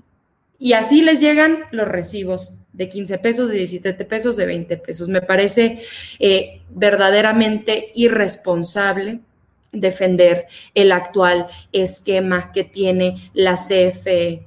Recuerden ustedes en qué contexto se dio la reforma energética en el año dos mil trece. Esa reforma que en este momento se encuentra vigente, con sobornos millonarios de por medio de parte de la empresa Odebrecht. Con sobornos millonarios no solo a senadores de la República, sino también a diputados federales que se adscribían al Pacto por México, en donde participaron el P A N y el P R I. Y además prometiendo que iba a bajar la luz. ¿Y saben en cuánto incrementó el costo de la luz? En un treinta y cinco por ciento. Ya basta de abusos, de verdad, ya basta. Y que no se nos llene la boca diciendo energías limpias. Por supuesto que estamos a favor de una política más responsable con el medio ambiente, pero necesitamos ya frenar y cortarle al abuso que han generado empresas transnacionales y empresas extranjeras con el pueblo de México. Ya estuvo bueno. Diputada Johanna, ¿qué opina justo de esto? Más bien, en vez de qué opina de que pagan las empresas como Oxxo, Walmart o otras que pagan menos que un trabajador que tiene un ingreso mínimo, ¿qué opina de que estas, este justo debate es el que también se está llevando a cabo en España? Me decía que no tenía mucho que ver ahorita la comparación, pero es que este es justamente el debate. Efectivamente es a futuro, pero su sector tan privatizado, pues prácticamente deja a la buena de Dios que las empresas privadas garanticen el abasto sin encarecer, y eso no ha pasado. Así que aquí le van justo dos preguntas relacionadas con los empresarios. ¿Qué opina el P A N sobre el pueblo, sobre que pague más un trabajador con un salario mínimo que una empresa que produce millones? ¿Y qué opina de que no te, bajo este esquema en el que estamos, eventualmente no tendríamos forma de asegurar el abasto energético por parte de una empresa que lo que quiere es generar utilidades? Está sumamente sencillo. Actualmente se permite el autoabastecimiento de energía eléctrica. Lo que hacen este tipo de empresas y lo que se viralizó son empresas que utilizan energías renovables porque se los permite la ley actualmente. No. Entonces lo que hacen es que generan la luz a través de... El abasto no está... Eh, permíteme un segundito, diputada. Yo, yo he sido respetuosa con tus intervenciones, pero más adelante con mucho gusto continuamos ahí la, el intercambio. Eh, lo que hacen estas empresas es que tienen permisos de autoabasto, y esto lo pueden checar en cualquier resolución de la Comisión de, eh, Reguladora de Energía, porque ahí están y son públicas. Actualmente la Comisión Reguladora de Energía, que por cierto también son órganos paraestatales autónomos, pero también son órganos paraestatales, eh, ellos eh, precisamente verifican el tema de las tarifas y además otorgan permisos de autoabastecimiento. Y en el caso de los particulares, como nosotros, cualquier persona que pone su panel, su panel de, de energía solar, y que a través de eso también puede mejorar el tema de la energía y el tema de la tarifa que le venga, que también se ha hecho viral un recibo o varios recibos de luz donde antes pagaban quinientos, seiscientos pesos y actualmente están pagando setenta y ocho pesos a partir de que están utilizando energías como la del sol. Es algo que actualmente te permite la ley, pero a partir de la reforma no se va a permitir, porque la reforma establece que queda prohibido el autoabastecimiento, y ni siquiera tuvieron la precaución de señalar que únicamente para personas morales. Si así lo dijera, bueno, entonces nosotros señalaríamos, están únicamente hablando de algunas empresas que seguramente a través de los medios de producción que tienen generan demasiada energía eléctrica, eólica o a través del sol, pero no. Están señalando únicamente en lo general, en lo general que queda prohibido el autoabastecimiento, con lo que aquellas personas que todavía creemos en este tema del cambio climático, que estamos luchando por el medio ambiente de nuestro país y del planeta, y utilizamos este tipo de recursos y este tipo de instrumentos para poder tener un ahorro en el tema del pago de la energía y además para cuidar nuestro planeta, eh, no lo vamos a poder generar, porque la reforma no fue cuidadosa en señalar que esto no aplicaba tampoco para los particulares. Entonces, desde luego que hay algunas empresas que generan y a través de sus propios instrumentos empiezan a ver cómo es posible que eh, puedan generar una, mejor, una menor tarifa, porque actualmente lo único que hace C F E es el tema de la distribución a través de los medios de transmisión que tiene, porque es la infraestructura que pues actualmente le está sirviendo, y es a través de la, de, de la cual todavía se llega a los paneles solares. Ahora, lo que quieren hacer es que no se va a reconocer absolutamente nada que se encuentre conectado dentro de este tipo de instrumentos, como son los paneles solares o la energía eólica, que actualmente en nuestro país también se generaba. Hay algunas otras, eh, algunas otras maneras en las que se ha generado, por ejemplo, a través de la caña, en el caso de Veracruz, y, y otro tipo de, de, y otro tipo de, de, de insumos a través de los cuales se ha buscado que se genere energía, eh, energía eléctrica. Eh, sin embargo, pues eh, al prohibir el autoabastecimiento, porque así lo hacen en lo general, entonces, y además se desaparece la Comisión eh, Reguladora de Energía, entonces, ¿quién va a dar los permisos para el autoabastecimiento si antes se hacía a través de la Comisión Reguladora de Energía? solamente la Comisión Federal de Electricidad, y eso si lo llega a hacer, porque actualmente la reforma establece muy claramente que ya no va a ser permitido el tema del autoabastecimiento. Entonces, para contestar rápidamente esa pregunta, ¿qué es lo que buscan las empresas? Pues generarse el, el mayor, yo estoy totalmente de acuerdo en este tema de las utilidades, pues claro, pues son empresas. En el caso de la Comisión Federal de, de Electricidad, pues también estaba considerado como, como una empresa, pero eh, no, no alcanzó, digamos, este tema de la capacidad y ahora cambia de figura jurídica. Pero este tema del autoabastecimiento definitivamente es muy importante y responde a lo que me estás comentando. Actualmente las empresas, al tener permisos por ley, porque la Comisión Reguladora de Energía así les da los permisos a través de sus resoluciones, lo que puede hacer es buscar los instrumentos a través de los cuales se mejoren las tarifas que tiene, porque generan su propia luz. En el caso de los particulares vamos a dejar de hacerlo, porque eh, esta, esta reforma no establece si se puede, si no se puede, nada más lo deja al aire, y ahorita cualquier cosa que me puedan comentar está sujeto a mera interpretación, y me daría mucho gusto que ojalá sí lo interpretaran todos, pero lo cierto es que actualmente la reforma no establece diferencias entre personas físicas y personas morales que se puedan autoabastecer, y además al eliminar la Comisión Reguladora de Energía, pues nos estamos dando un balazo en el pie, porque entonces no va a haber quien te otorgue los permisos, en el caso de las empresas, no de nosotros, para el tema del autoabastecimiento. Um, si me permites, Meme, nada más eh, contestar una cosa. El fraude no está en la ley. El fraude que hacen Oxxo, Bimbo, Walmart, Kimberly Clark, no está en la ley. Ese, ese esquema de defraudación al Estado mexicano con un mercado negro, con un mercado paralelo, en donde no es cierto que es porque tengan paneles solares, en donde no es cierto que es porque tengan generación eh, eh, eh, de electricidad por medio de la eólica, por medio de, de la generación eólica, no es cierto. A ver, yo no he visto un Oxxo, un Oxxo con paneles afuera. Yo no lo he visto, yo no lo he visto. ¿Qué sí he visto?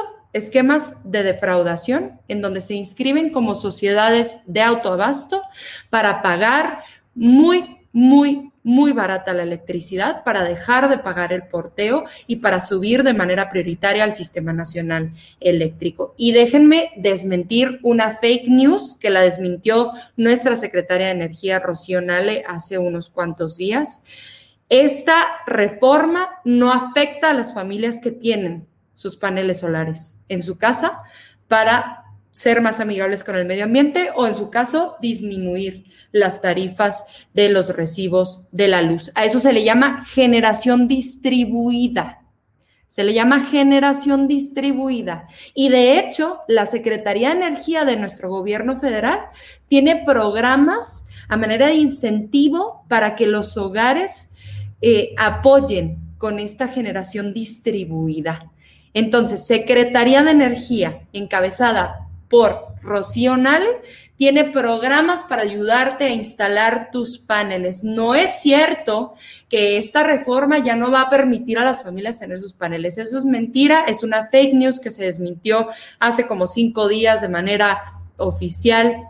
Yo le pediría al Grupo Parlamentario de Acción Nacional actualizarse en la materia. Generación distribuida es distinta a los esquemas de defraudación que utilizan las grandes empresas que se llaman sociedades de autoabasto, que no están reconocidas dentro de la ley, que estaban reconocidas antes de la reforma de dos mil trece y que quedaron fuera después de la reforma de dos mil trece, y aún así la siguen utilizando. Las sociedades de autoabasto, de autoconsumo, no están reconocidas en la reforma que está vigente actualmente.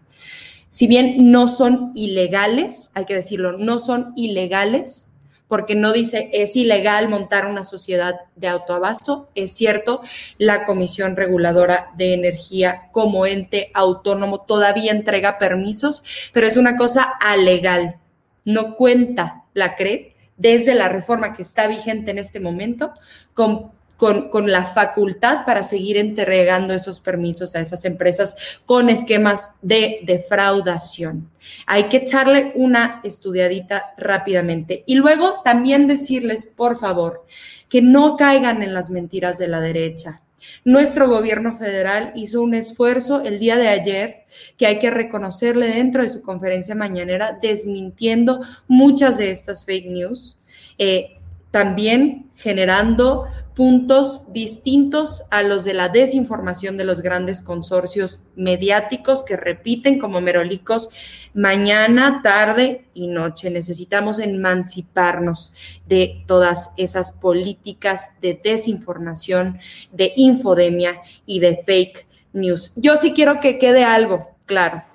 Nunca jamás, en ningún debate que yo he tenido con algún representante de Acción Nacional en el tema de la reforma eléctrica, se ha hablado de parte de esos voceros de la soberanía energética. Jamás, jamás. Se los he preguntado una y otra y otra y otra vez y nunca me han sabido dar respuesta. Quería que eso quedara asentado. Vamos con esta última pregunta y es con miras justamente a la reflexión. Diputada Johanna, eh, la perspectiva para la discusión y posterior debate o aprobación o votación, dejémoslo así, de la reforma eléctrica, ¿cuál es la prioridad del P A N?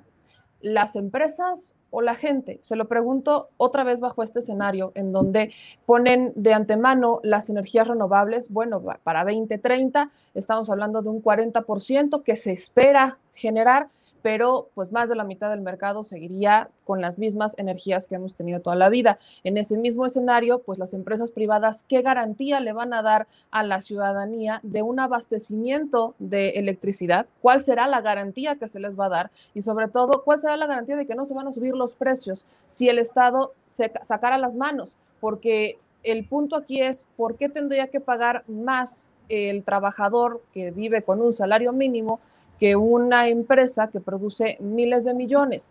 Y bajo este mismo esquema, las energías renovables, pues no todas las pueden adquirir. Está el caso, por ejemplo, de Yucatán, en donde instalaron una planta eólica y de hecho la gente a la que se le propuso que la energía eólica ellos iban a ser beneficiarios con recibos mucho más bajos, en realidad son los que más pagan luz por estar enfrente. Entonces, ¿cuál será la garantía de que la empresa privada pueda abastecer eh, sin eh, abusar del costo y que la energía pues la puedan prácticamente adquirir todos, porque no son adquiribles para todos?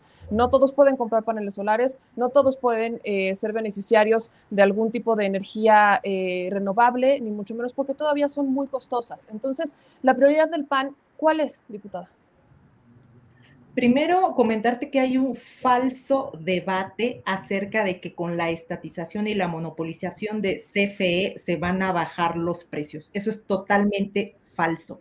No hay absolutamente nada que lo asegure y no hay absolutamente nada que lo garantice. Y te lo señalo por algo muy simple. Si actualmente nada más con la facultad de la transmisión y la distribución, que son los servicios públicos a los que está obligado, hemos tenido apagones como jamás se han tenido, ahora que todavía le metamos el tema de la distribución, de la transmisión, de la generación y de todo lo demás que implica eh, todo el sistema eléctrico nacional actual en nuestro país, pues no hay absolutamente nada que garantice garantice que realmente se genere. Ya no te voy a decir energías renovables, si eso es algo que parece que no, que, que no, que no se ha logrado eh, entender, ni tampoco se ha logrado desvirtuar por parte de, del gobierno del régimen, porque no han señalado absolutamente nada con respecto a cómo van a generar energía que sea, pues que no enferme ni al planeta, ni tampoco a la sociedad, ni tampoco al pueblo. Pero bueno, ese es un tema que ya más adelante esperemos que por entonces nos puedan resolver, por, resolver porque hasta este momento pues no se ha podido, ¿no? Eh, ni siquiera en el tema de las mañaneras. Y eh, no hay nada tampoco que garantice que la estatización lo haga. Es más, si nosotros nos vamos a los propios antecedentes que ha tenido nuestro país, a los años setenta, donde todavía no existía una eh, participación más activa de las empresas privadas dentro de la generación de la energía eléctrica, los costos eran muchísimo más elevados. Y es más, ni siquiera me voy tan lejos. Vámonos a los ochentas con el tema de los teléfonos de México. Cuando los teléfonos de México pertenecían pertenecían únicamente al Estado, el servicio era caro, era ineficiente y además la mayor parte de la población no tenía teléfono. Entonces, realmente, ¿qué es lo que nos garantizaría tener todos los esquemas en un ideal, que es lo que estamos, lo que estamos buscando? Es modernizar a la Comisión Federal de Electricidad, que realmente el recurso que se utilice y que se destine para modernizar las plantas, para que las plantas realmente puedan generar esa energía que va a ser más barata,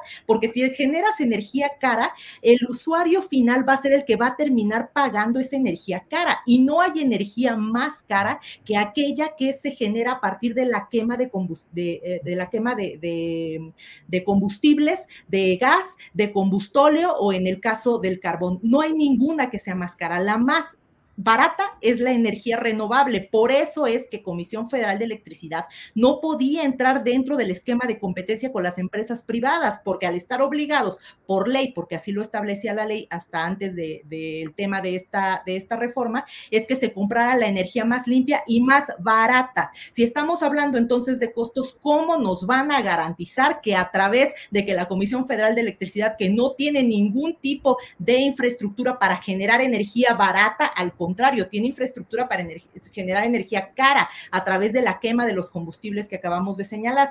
No hay absolutamente ninguna garantía tampoco de que se baje. Y si lo llegan a hacer, aguas, porque cualquier cosa que se llegue a bajar a través de, de estos famosos recibos verdes de la Comisión Federal de Electricidad viene por un subsidio, porque todos vienen subsidiados a través de la Secretaría de Hacienda. Y eso no es que no le cueste un peso a la gente, es que después se cobra en situaciones tributarias o no tributarias, porque después también señalan con este, estos temas de los, eh, de los impuestos indirectos que no, que a la gente no, que al pueblo no le están cobrando absolutamente nada, que lo estamos haciendo a través de las empresas. Pero ¿qué creen? Que las empresas no son las que terminan pagando esos impuestos. Las empresas generan un nuevo, eh, una nueva tarifa para brindarnos algún servicio a nosotros, y nosotros vamos a tener que terminar pagándole eso a, eso a las empresas, porque las empresas terminan pagándole más en impuestos al gobierno. Todo se cobra aquí. De alguna manera se jala la cobija para un lado o para el otro. Así que no hay absolutamente ninguna seguridad. Es más, al contrario, hasta ahorita los antecedentes que tenemos es que todo lo que queda en manos,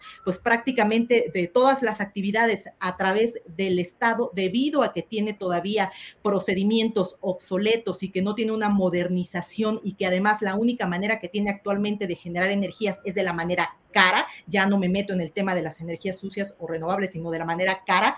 Eh, pues, ¿quién creen que va a ser el usuario que termine pagando este, este recibo? Pues el usuario final, y el usuario final es el pueblo. Entonces, yo por eso les comento que esto para mí termina siendo, y para todo el Partido Acción Nacional, termina siendo un, un falso, un falso debate, esto de señalar que solamente así nos van a cobrar menos, que solamente así a los trabajadores nos van a cobrar menos. Lo cierto es que no. Lo cierto es que no hay un solo antecedente en el cual se haya eh, monopolizado o estatizado algunas de las actividades como este tipo de servicio público, y que haya bajado el tema del eh, el tema de lo que se paga por ese servicio. Y si llega a bajar es porque existe eh, pues una, una subvención por parte de la Secretaría de Hacienda, como es lo que existe actualmente, y lo que aporta la Secretaría de Hacienda de todos modos se termina pagando en algún, pues, eh, en algún impuesto directo o en algún impuesto indirecto, como lo es eh, eh, como lo que ha sucedido actualmente en esta administración, donde eh, discúlpenme que no venga el tema, pero pues hay que mencionarlo también. Se han jactado mil veces acerca de que ellos no han subido nunca los impuestos. Claro que no, a nosotros no, pero sí lo han hecho en el caso de las empresas. ¿Y quién termina pagándolo de todos de todas maneras? Pues el usuario final. Nosotros se lo pagamos a las empresas y las empresas se lo pagan al gobierno. Entonces termina siendo exactamente lo mismo, y eso es lo que nos puede pasar en este caso. Diputada, permítame eh, enfatizar de nuevo esta pregunta, porque es la, la respuesta que no ha quedado claro. Me queda claro ahora el, su argumento, pero la pregunta es, es bastante clara. ¿Cuál es la prioridad del P A N? ¿Que paguen menos las empresas o que pague menos el trabajador? La prioridad del P A N siempre va a ser que pague menos el trabajador, definitivamente, pero este no va a ser el esquema. Andrea, voy contigo. ¿Cuál es la prioridad de Morena? ¿Que pague más o que pague menos, perdón, la empresa, o que pague menos eh, el trabajador? Muy sencillo, Meme.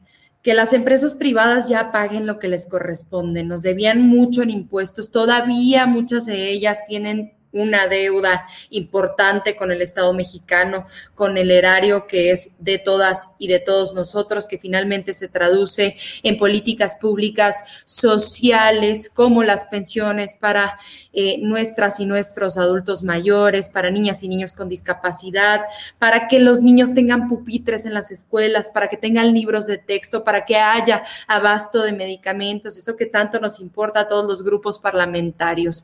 Necesitamos que ya todos paguen lo que se corresponde, que se empiece a cumplir la ley.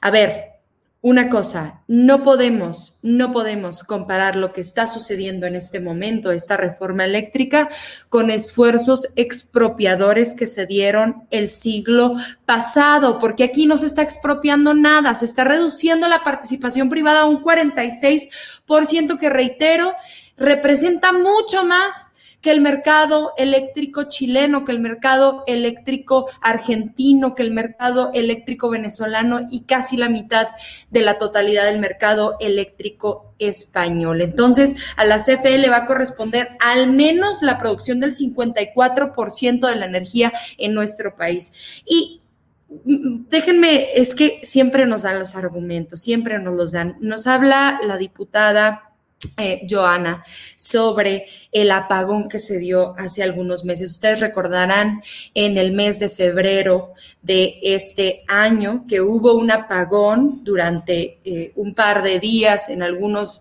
eh, estados se prolongó hasta cinco días, como fue en mi estado, en el estado de Chihuahua. Esto ocurrió en el estado de Durango, ocurrió en el estado de Nayarit, ocurrió en el estado de Sinaloa, ocurrió en el estado de Sonora. ¿Qué pasó? ¿Por qué hubo un apagón? Porque hubo una helada muy fuerte en el estado de Texas, que es el principal vendedor de gas en el mundo. Y México tiene contratos de compra de gas a Texas como privado, ¿no? Entonces, ¿qué hizo Texas? A ver, no, tengo una helada, no puedo vender mi gas, necesito ocuparme de mi gente, entonces no te voy a vender gas, Estado mexicano. ¿Saben qué hizo la C F E? Se dedicó a producir lo suficiente para lo que le costó billones y billones y billones de pesos al estado de Texas, la C F E lo pudiera revertir en menos de una semana. Esa es la capacidad generadora, esa es la capacidad transmisora que tiene la C F E, aún atada de manos y de pies, como la dejó la reforma energética de dos mil trece, que por cierto, las y los diputados del Pacto por México P R I-PAN aprobaron con sobornos millonarios de por medio.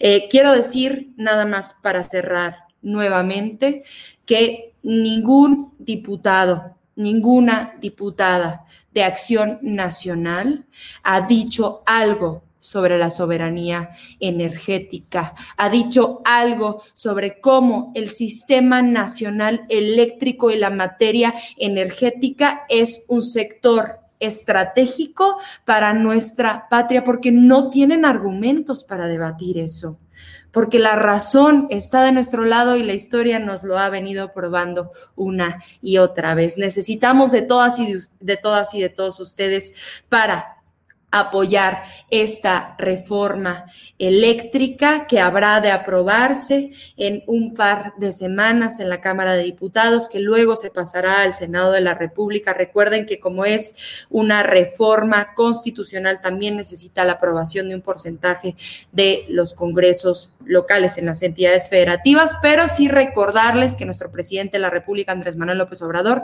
nos ha citado en el Zócalo el día veinte de noviembre para para defender nuestra soberanía energética, que a final de cuentas es un tema de seguridad nacional y tendríamos que estarlo tratando con la mayor de las responsabilidades, con el mejor de los estudios y con la mejor de las preparaciones. Por mi parte, encuentren eh, una aliada dentro de la Cámara de Diputados para llevar la voz de cuatro de cada cinco mexicanos en el país que están a favor de esta reforma eléctrica que ha enviado nuestro presidente de la República, según las mediciones más recientes de eh, pues las encuestadoras comerciales. Ojo, no de gobierno. Muchas gracias.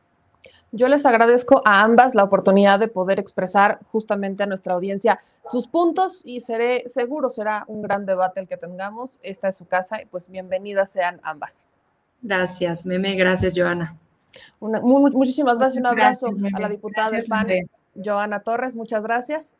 Y Andrea Chávez, diputada de Morena. Muchísimas gracias. Adiós.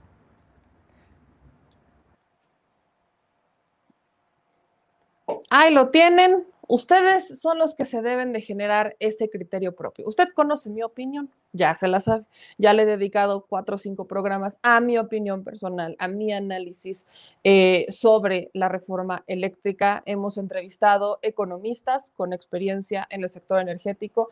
Hemos tenido un debate con expertos energéticos que, le repito, se repetirá este lunes, este lunes a las diez de la noche. En este espacio vamos a tener un debate con dos expertos energéticos para que ahí sí hablemos de cuestiones técnicas, eh, no solo las cuestiones políticas, sino las cuestiones técnicas que hacen falta. Y esas cuestiones técnicas que los diputados deberían de conocer antes de aprobar o no aprobar la reforma eléctrica. Desde mi perspectiva, vaya, yo creo que es necesario que se ponga sobre la mesa la soberanía energética, no solo por lo que pudiera pasar, eh, que nos pudiera pasar lo que está ocurriendo en este momento en países como en la Unión Europea, por ejemplo, pero solo por mencionarle algo, y justo lo decía en un short que subí hace ratito a, eh, a YouTube y que también está en TikTok, en nuestra cuenta de TikTok. Lo que está pasando, por ejemplo, en la, Unión, en la Unión Europea tiene muchos factores. Uno es las bajas reservas de que tienen de gas. Otro es que la producción de energías limpias no es todavía lo suficiente como para que puedan abastecer el mercado. Están hablando de un catorce a veinte por ciento que se han manejado la producción de energías renovables, y eso en la Unión Europea. Y otro es la dependencia que existe justamente sobre otras empresas, empresas privadas. Ahí entra el debate sobre las empresas privadas. En el caso, por ejemplo, que entra este escenario geopolítico, se ha señalado, por ejemplo, a Rusia, que es uno de los principales abastecedores y productores de gas en el mundo, que no está queriendo abastecer a eh, la Unión Europea. La realidad es que Rusia no ha incumplido un solo contrato hasta el momento, está cumpliendo, lo ha dicho la propia Angela Merkel, no ha incumplido un solo contrato, pero pues ¿qué pasa? ¿Por qué no hay más gas? Porque pues efectivamente la demanda ha crecido, hay mucha demanda de consumo energético por la reactivación económica. Esta gran demanda y las bajas reservas que tienen es lo que los ha puesto en jaque. Rusia tiene que abastecer primero a Rusia, porque Rusia justamente es una empresa que tiene como primer accionista al Estado. Entonces, la empresa más grande de Rusia, la empresa que justamente abastece de gas, no solamente a Rusia, sino prácticamente a toda Europa, pues justamente lo que trae es que tiene un compromiso antes de vender más gas, tiene que cumplir con el suministro de Rusia. Este ejemplo se lo pongo porque es justamente el escenario al que muchos hemos buscado llegar. No está mal que participen las empresas privadas mientras lo hagan bajo un esquema justo. No está mal que tengan una competencia, está perfecto, pero estamos hablando de recursos naturales. Les hacía justo la comparación con Telmex. Compararlo con la privatización de Telmex, pues tampoco se me hace justo, porque no es lo mismo en la industria de la telefonía como lo es, por ejemplo, el recurso natural que es el energético, llámese carbón, llámese gas, llámese litio, llámese aire, llámese agua, llámese lo que se llame. Estamos hablando de recursos naturales que generan energía, no es lo mismo. Entonces, sí, yo sí creo que se debe de anteponer la soberanía nacional antes que cualquier interés del mercado. Esa es mi personal opinión, pero aquí justamente este espacio es para que las posturas se contrapongan, para que se debata, para que tengan esta opinión y que ustedes sepan cuáles son los argumentos que tendrán nuestros legisladores, porque son ellos quienes las van a aprobar. Se lo repito, porque me repiten intensamente el tema del doctor Puga. El doctor Puga lo tendremos el lunes con el doctor Pech, que justamente ambos son expertos energéticos. Ya los hemos tenido aquí eh, con anterioridad para hablar de las partes técnicas de las reformas, pero esa es la parte técnica. Y me encantaría que los legisladores la vieran para que entendieran el esquema de qué es la parte técnica, qué sí puede pasar y qué no puede pasar con los recursos que tenemos. Eso será el lunes en este espacio a las diez de la noche. Pero la parte política es la que está en este momento sobre la mesa y son ellos, son nuestros diputados quienes la estarán debatiendo y en su caso aprobando. Así que seguiremos buscando a otros, otros debates políticos. Vamos a ver si se nos hace P R I P T, a ver si de purita casualidad nos contesta algún priista con alguno del P T. A ver qué pasa, vamos a ver cómo se pone. Así que usted écheme la mano y siga suscribiéndose a este gran espacio. Voy a leer algunos de sus comentarios por acá. Este, se puede impugnar una reforma por consulta ciudadana en caso de no aprobarse. Tengo entendido que no. Ya ven la importancia de votar en las elecciones. Ahí está. La importancia de votar es tener justamente a los, eh, los diputados que nos representen. Por eso uno tiene que salir a votar. Eh, dicen aquí, eh, Pech y Puga, sí, el próximo lunes a las diez lo vamos a tener acá.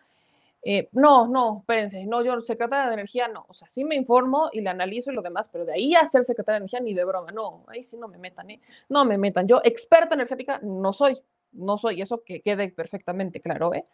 Eh, dicen aquí en sus comentarios, invita otro, ya les dije que sí iba a pasar, escúchenme por favor. Eh, dicen aquí en sus comentarios, bien por Andrea, si me representa. Meme, China tuvo que regresar a sus minas de carbón para generar energía eléctrica, no pudo con las energías limpias. Otra cosa que está pasando en el sector energético es que, pues, las, vaya, el mercado asiático está en un boom y eso es el más estable. Entonces, ¿cómo se le va a competir? Vamos a ver qué pasa.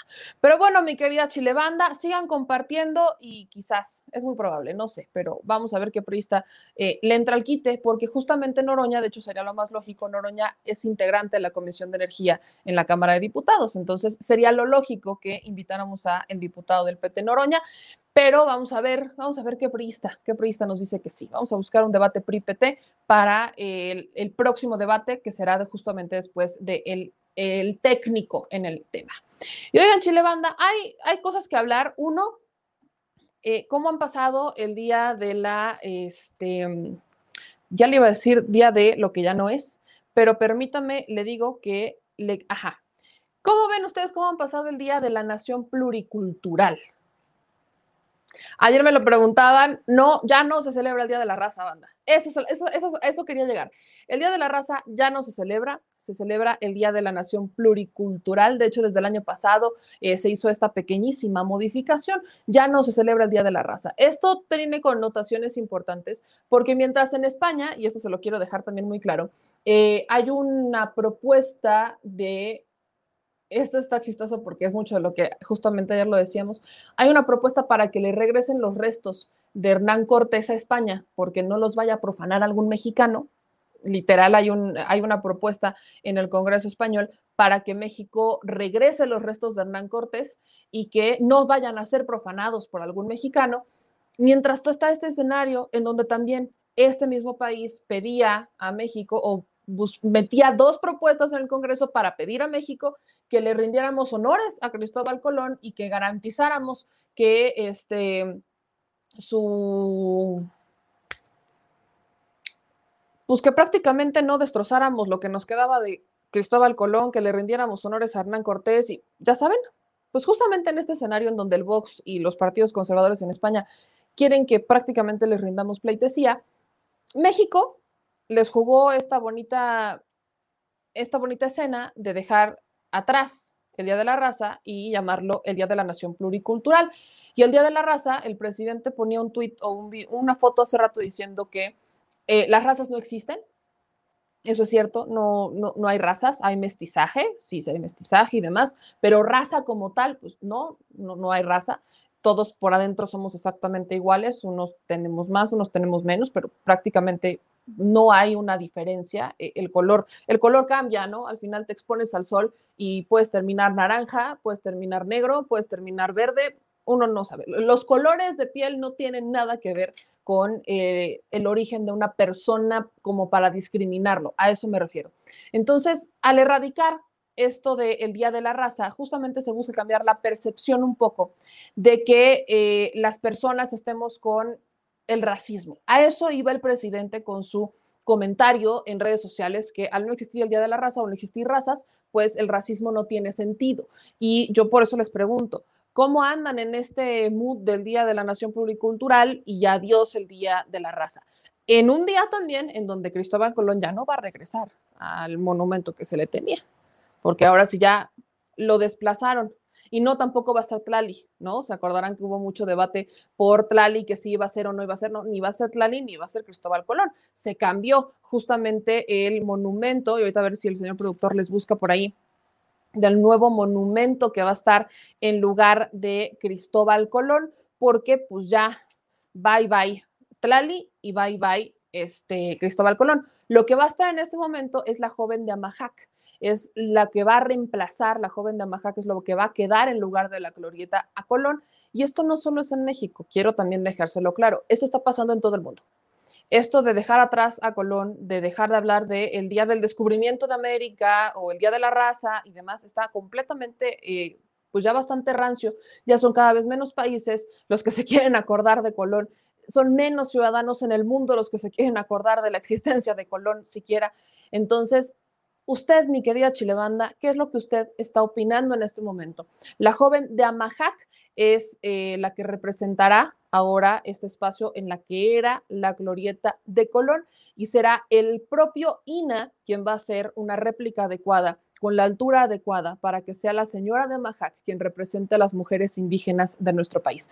Qué bonito, qué bonito que nos podamos poner de acuerdo. Es justamente lo que decíamos, algo que no sea eh, de una sola etnia o de un solo pueblo originario, que represente a la mujer indígena, y creo que todos estamos felices y contentos con esta decisión. Pero cuénteme, Cuénteme qué usted piensa por acá y mientras voy leyendo sus mensajes. Esa es justamente la joven de Amajac. Es la que entrará en lugar de eh, Cristóbal Colón. Lo que antes era la glorieta de Colón, ahora será la glorieta de la joven de Amajac. Dice aquí, nos manda un superchat, Versaín Castillejos, de diez dólares. Muchísimas gracias por su superchat. Teníamos antes, y lo voy a buscar por acá, un superchat de cinco euros que nos mandó Luis Campos. Dice, quinto escenario de los fabulosos Cadillacs. Es una canción que describe bien la situación. Muchas gracias, mi querido Luis Campos, y muchas gracias por tu aportación. Aquí dice en sus comentarios, este, Felipe si con tenis, dice José Hernández. ¿Ven? Les digo, les digo. Eh, dicen aquí en sus comentarios también, restos por perdón, es un trato justo. Eh, suena, suena, suena, dejémoslo así. Si nos dan, si nos ofrecen, si le ofrecen, porque ni siquiera es a nosotros, ¿eh? Eso hay que dejarlo claro, el perdón no los tienen que ofrecer a nosotros. Es la comunidad española, el gobierno español, el presidente de España, en un acto en, simbólico, ofrecer perdón a los pueblos originarios por lo que habría hecho este... Creo que en ese momento era el Reino de Castilla, ¿no? El Reino de Castilla, eh, pues con la colonización, y a cambio de eso, restos de Hernán Cortés.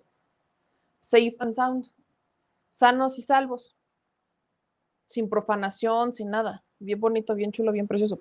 Hasta con moño, se los mandamos, si quieren.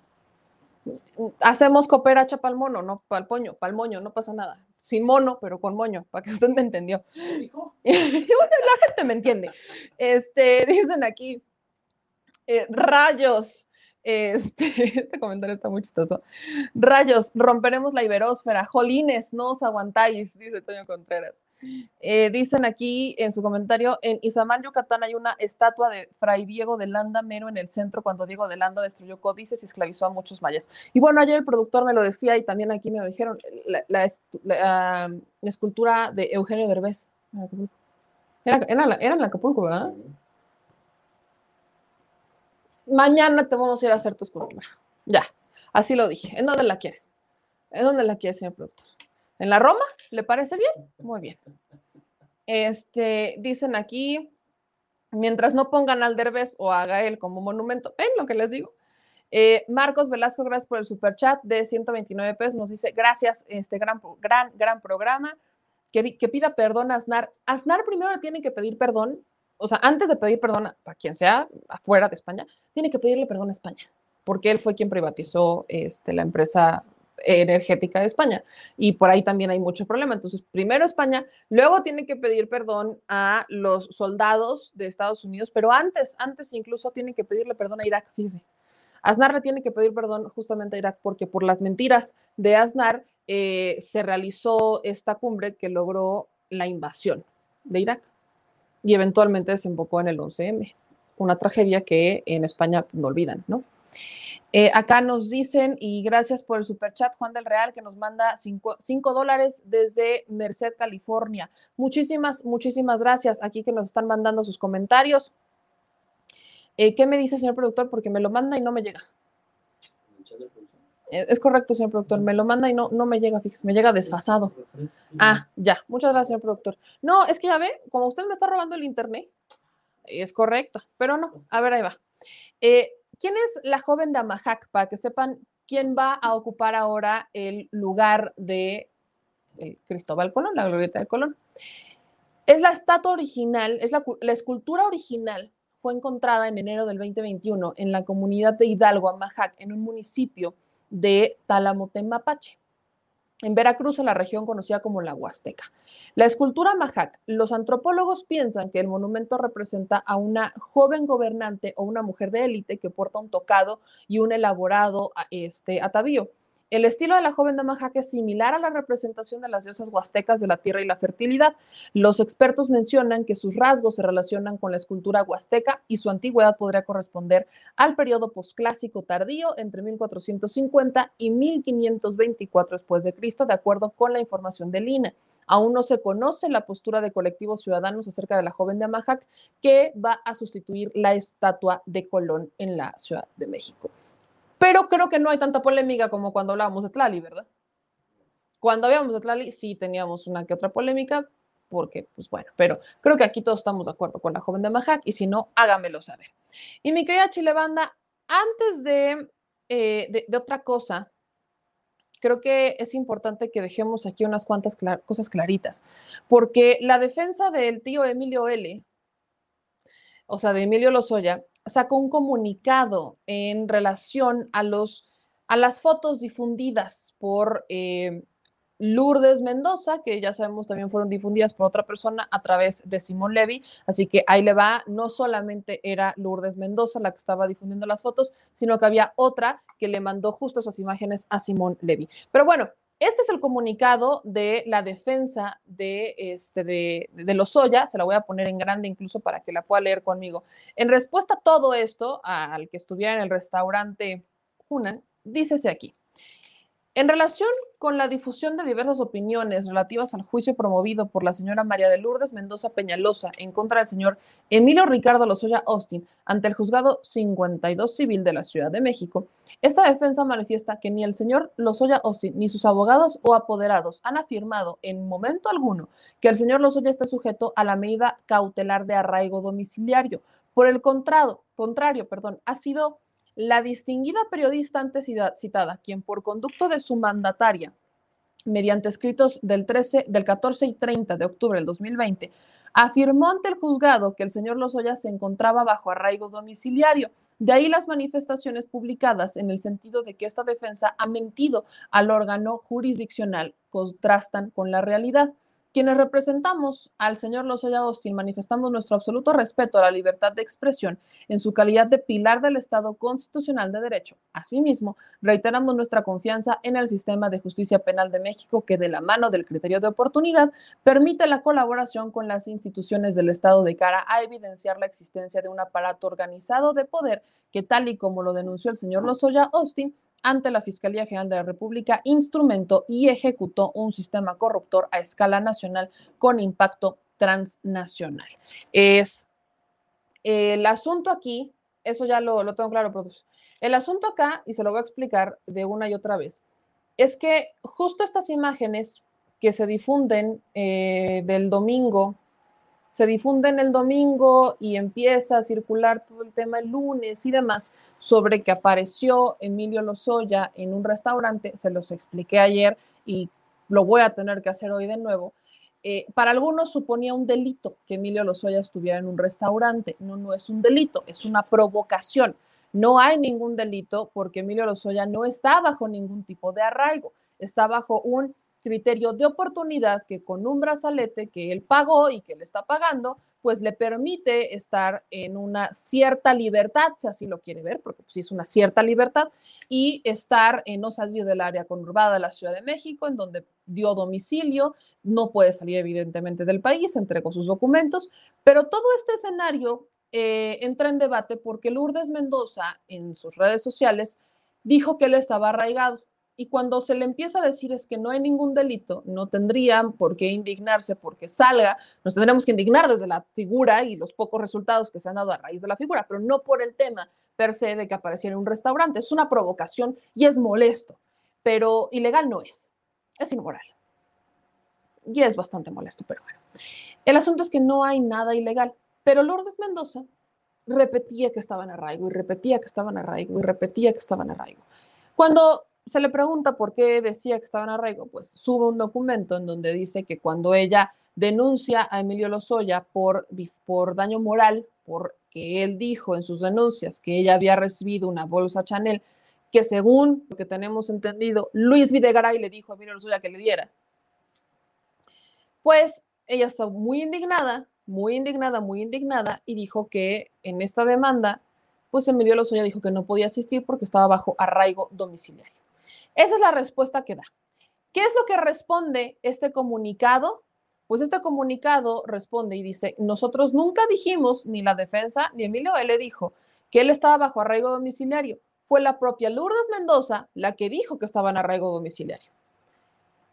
¿Lo creemos o no lo creemos? Pues no estuvimos ahí, evidentemente. Pero no es la primera vez que Lourdes Mendoza miente. Yo solo le voy a recordar una. Cuando ganó Margarita Zavala, Lourdes Mendoza dijo que Margarita Zavala había sido la diputada con más votos en todo México. Y eso es falso. La diputada con más votos en todo México fue Manuela López Obrador, Manuela Obrador, perdón, prima del presidente Andrés Manuel López Obrador, y esto fue en Chiapas. Ella fue la diputada más votada en todo México. Ella fue, no Margarita Zavala. O sea, Margarita Zavala sí, sí ganó en la Miguel Hidalgo, donde ni siquiera vive, por cierto, pero bueno. Ella ganó eh, una diputación en la Miguel Hidalgo, sí tuvo votos, sí, sí los tuvo, pero no fue la que más votos consiguió, porque la que más votos consiguió, pues es la prima del presidente. Así de claro. Pero Lourdes Mendoza mintió ahí y ha mentido en otras cosas. Ha mentido en otras columnas, ha mentido en otros, ha mentido en muchas cosas. ¿Me sorprende esto? No, no me sorprende. Vamos a ver qué es lo que dijo Lourdes Mendoza, porque tengo entendido que ya respondió.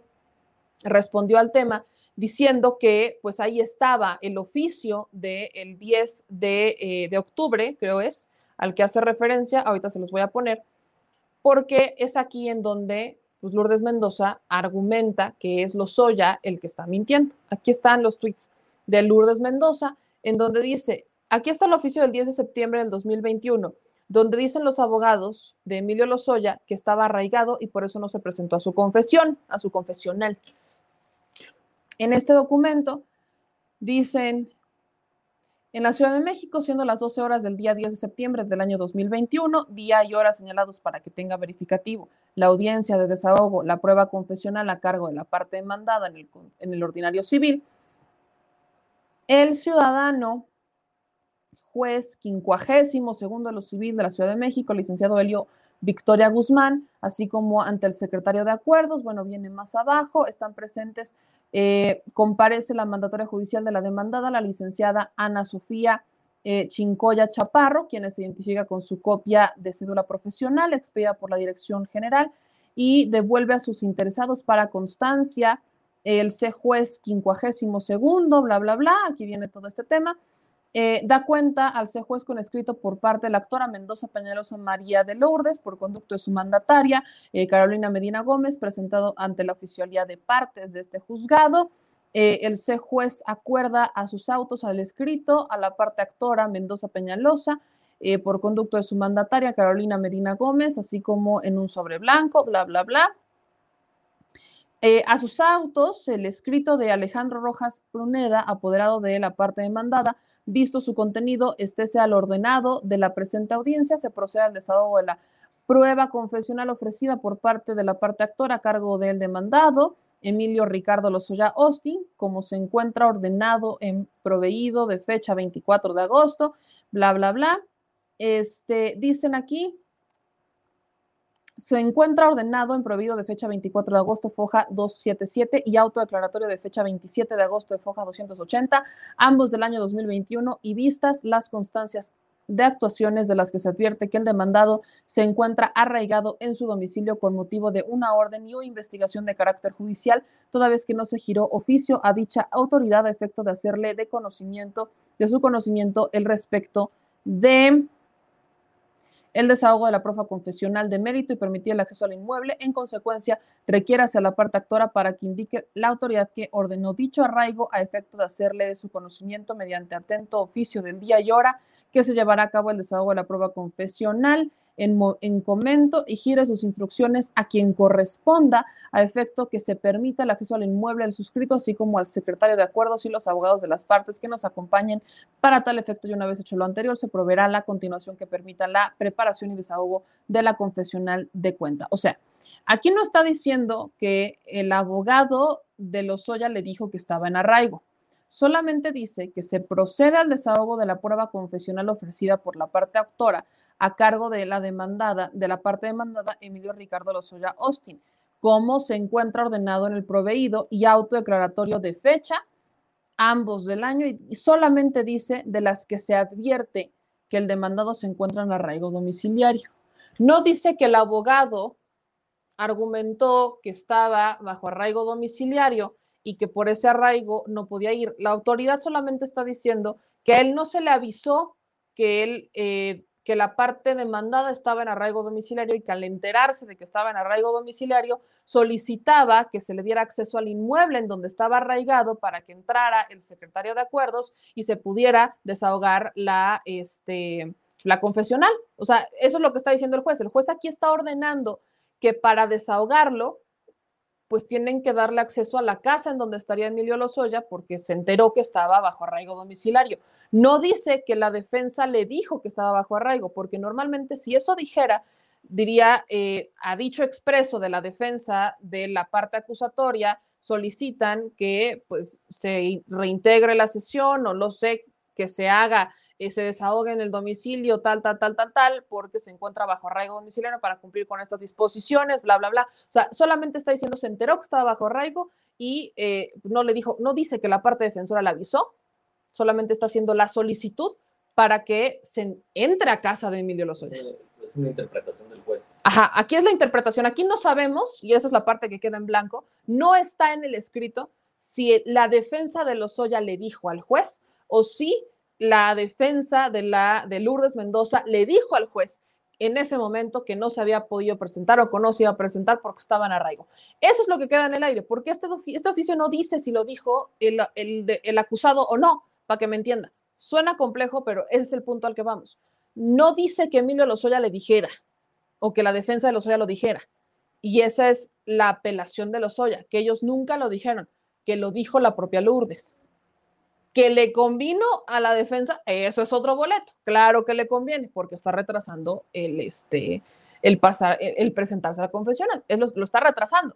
Eso es un hecho. Eso es un hecho. Pero no es que lo haya dicho la defensa, lo, lo aprovechó la defensa de Lozoya. A eso voy. Lo aprovecha la defensa de Lozoya y le quedó muy bien. No dijo nada, no apeló, no nada. No la armaron de tos. Dejaron pasar el tiempo, están ganando tiempo. Defenda, pues defensa no es tonta, para que me entiendan, defensa no es tonta. Ahora, aquí en sus comentarios dicen por acá, eh, y Hertz Florero, pues ahí anda, ahí anda, trabajando, trabajando bien, dice. Eh, dicen acá en sus comentarios, eh, siguen con los comentarios, me, me gusta que les gustó el debate que llevamos a cabo el día de hoy. Eh, dicen aquí, buenas noches, Yamel de Mexicali, estoy de acuerdo con el doctor, la infodemia son por los medios tradicionales. Pues así las cosas, mis amigos, así las cosas. Y oigan, antes de irnos, quiero eh, solamente hacer do- dos cosas, tengo dos cosas pendientes con ustedes. La primera, la primera es sobre un diputado del Partido Verde. No es cierto, es senador, no es diputado, es senador. Este senador, nada más para que vean lo valioso que es el voto. Se acordarán que les dije, no todo lo que brilla, no todo lo que se viste de esperanza, no todo lo que se viste de morena es la esperanza de México. Bueno, no todo el que se alía con la esperanza de México quiere apoyar el proyecto de transformación. Y este mensaje va para los, los votantes, para la gente que luego no sabe votar.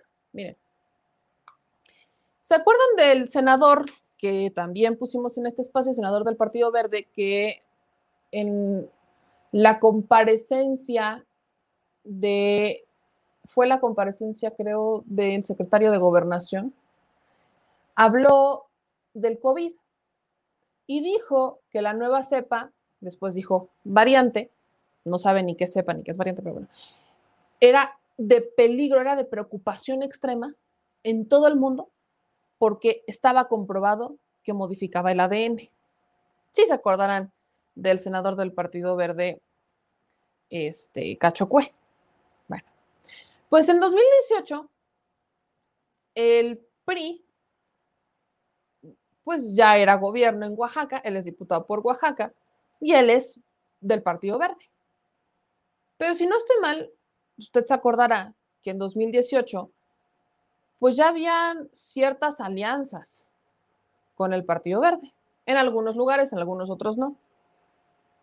El asunto aquí es que este senador, cuando hacía campaña en dos mil dieciocho, dijo que iba a mandar a la fregada a Morena. Ah, no es cierto, en dos mil dieciocho no eran alianza, corrijo, en dos mil dieciocho el P R I y el Verde eran alianza. Exacto, era la anterior, era la alianza, sí, yo lo estoy confundiendo con la alianza que se conformó cuando ganó Morena y perdió el P R I. Que, que vaya conveniencia, pero justo eso voy, justo eso voy. El asunto es que mientras en dos mil dieciocho este senador andaba bien arraigado, mandando la fregada a Morena, pues ahora anda presumiendo su informe con el presidente. Les digo, el interés tiene pies, el interés tiene pies. Y no, no todo el que se alía con Morena quiere decir que va a apoyar el proyecto del presidente. Es más, no todo el que se postula por Morena quiere decir que va a apoyar el proyecto del presidente. Ahí tienen al tío... Este, siempre se me olvida su nombre, fíjense, que quería ser presidente de Morena, diputado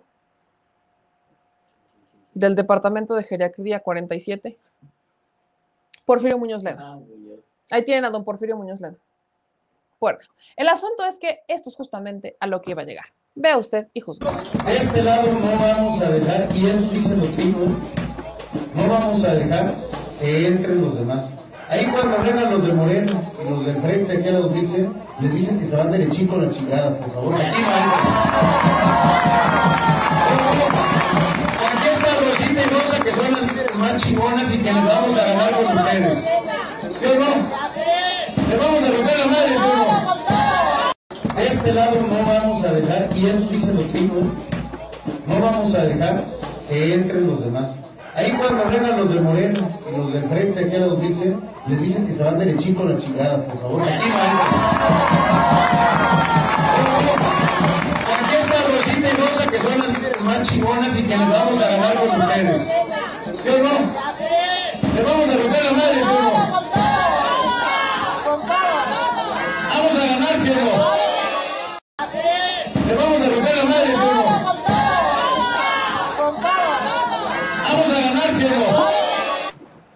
¿Ven? A eso iba, a eso iba. O sea, mentándole la madre al partido y ahora sí, a presumir el tercer informe anual, pero con la foto del presidente Ingesú. Porque es de corruptos cambiar de opinión. Me dueles, me dueles México, me dueles México. Luis Campos dice, a los que respondieron ayer a la pregunta en qué otro lugar del mundo se encuentran, tal vez les sea más posible cooperar con tu gran proyecto informativo, más suscriptores y gruese desde Alemania. No sé si lo dije bien, pero muchísimas gracias, mi querido Luis Campos, nos mandó unos diez euros de superchat. Muchísimas, muchísimas gracias, porque él justamente nos decía que nos ve desde Alemania y muchas, muchas gracias a todos los que nos están apoyando desde cualquier parte del mundo. Y pues mi querida Chilebanda, para no hacer más largo el mitote, ya nos vamos. Ya nos vamos y nos vemos mañana. Tengo pendiente eh, el tema con ustedes de Samuel García. Mañana lo abordamos, mañana lo abordamos ampliamente en este debate eh, que vamos a hacer ustedes y yo, o más bien yo, sobre lo que importa del asunto de Samuel García y Mariana Rodríguez en Nuevo León con el tema de capullos. Es la situación del D I F. Les voy a explicar porque hubo muchos que tuvieron dudas por ahí este, sobre mi posicionamiento al respecto de lo que está haciendo Mariana con sus redes sociales y su trabajo como presidenta honoraria del D I F, al que le cambiaron el nombre a Amar a Nuevo León. Mañana les explico de qué va para que no alarguemos tanto el mitote porque ya, ya nos alargamos mucho. Dicho eso, gracias a toda la bonita y hermosa Chilebanda que nos está viendo y nos está escuchando. ¿Por qué no hemos tenido programa los viernes? Justamente es porque eh, vamos a dar una investigación profunda, ya hemos hablado de eso, y no son todos los viernes, son esporádicos los viernes por la carga de trabajo que estamos sacando con la investigación, que justamente ya saben, y se los he dicho, tiene que ver con los D I F, pero más allá. Así que gracias a todos los que nos siguen, gracias a todos los que nos están viendo, nos escuchan. Acuérdense que aquí también pueden escucharnos en Spotify y en podcast de Apple Podcast, en nuestra página de Al Chile con Meme Yamel. Ahí, ahí justamente van a encontrar una liga con todos los podcasts que hemos estado subiendo. Ya se actualiza de forma automática en ese Facebook. Entonces, no hay pierde, no hay pierde para todos los que nos quieren solamente escuchar o quieren repetirlo, lo van a encontrar. Y acuérdense que van a encontrar también los fragmentos de este programa en nuestras plataformas Facebook y también YouTube. No se olviden de suscribirse también a nuestro canal de Telegram. Ahí estamos compartiendo fotos, comentarios, notas y demás. Así que síganos y búsquenos en Telegram como Meme Yamel o suscríbanse a nuestra Chile Familia, a nuestro Chile Chat, que es justamente así lo encuentran, el Chile Chat, esto en Telegram. Y gracias a todos los que se están suscribiendo desde Twitch, gracias a todos los que nos siguen en Twitter, en Facebook, en YouTube, en Instagram y hasta en La Sopa. Síganos también en TikTok, ahí les voy a estar subiendo las partes, varias, varios fragmentos de el problema energético global, por qué nos debe de importar a los mexicanos y por qué visibilizarlos. Los que nos siguen en YouTube van a encontrar también esos shorts. Es muy importante porque ahí justamente van a aparecerlos y no va a haber, ahora sí que no va a haber nada de pierde. Yo les mando un beso, mi querida Chilebanda. Nos vemos mañana. Un beso bien grande y bien tronado a todas y a todos ustedes. Descansen y estén pendientes de toda la información que estaremos publicando en redes sociales. Un beso a todos. Adiós. Si estás en Puebla y quieres un café que de verdad sepa a café, ve a Georgian Café. Vas a encontrar postres, variedad de cafés y tés, pero sobre todo un precio justo y sabor inigualable. Por la pandemia, su servicio es solo para llevar, pero de verdad no te lo puedes perder.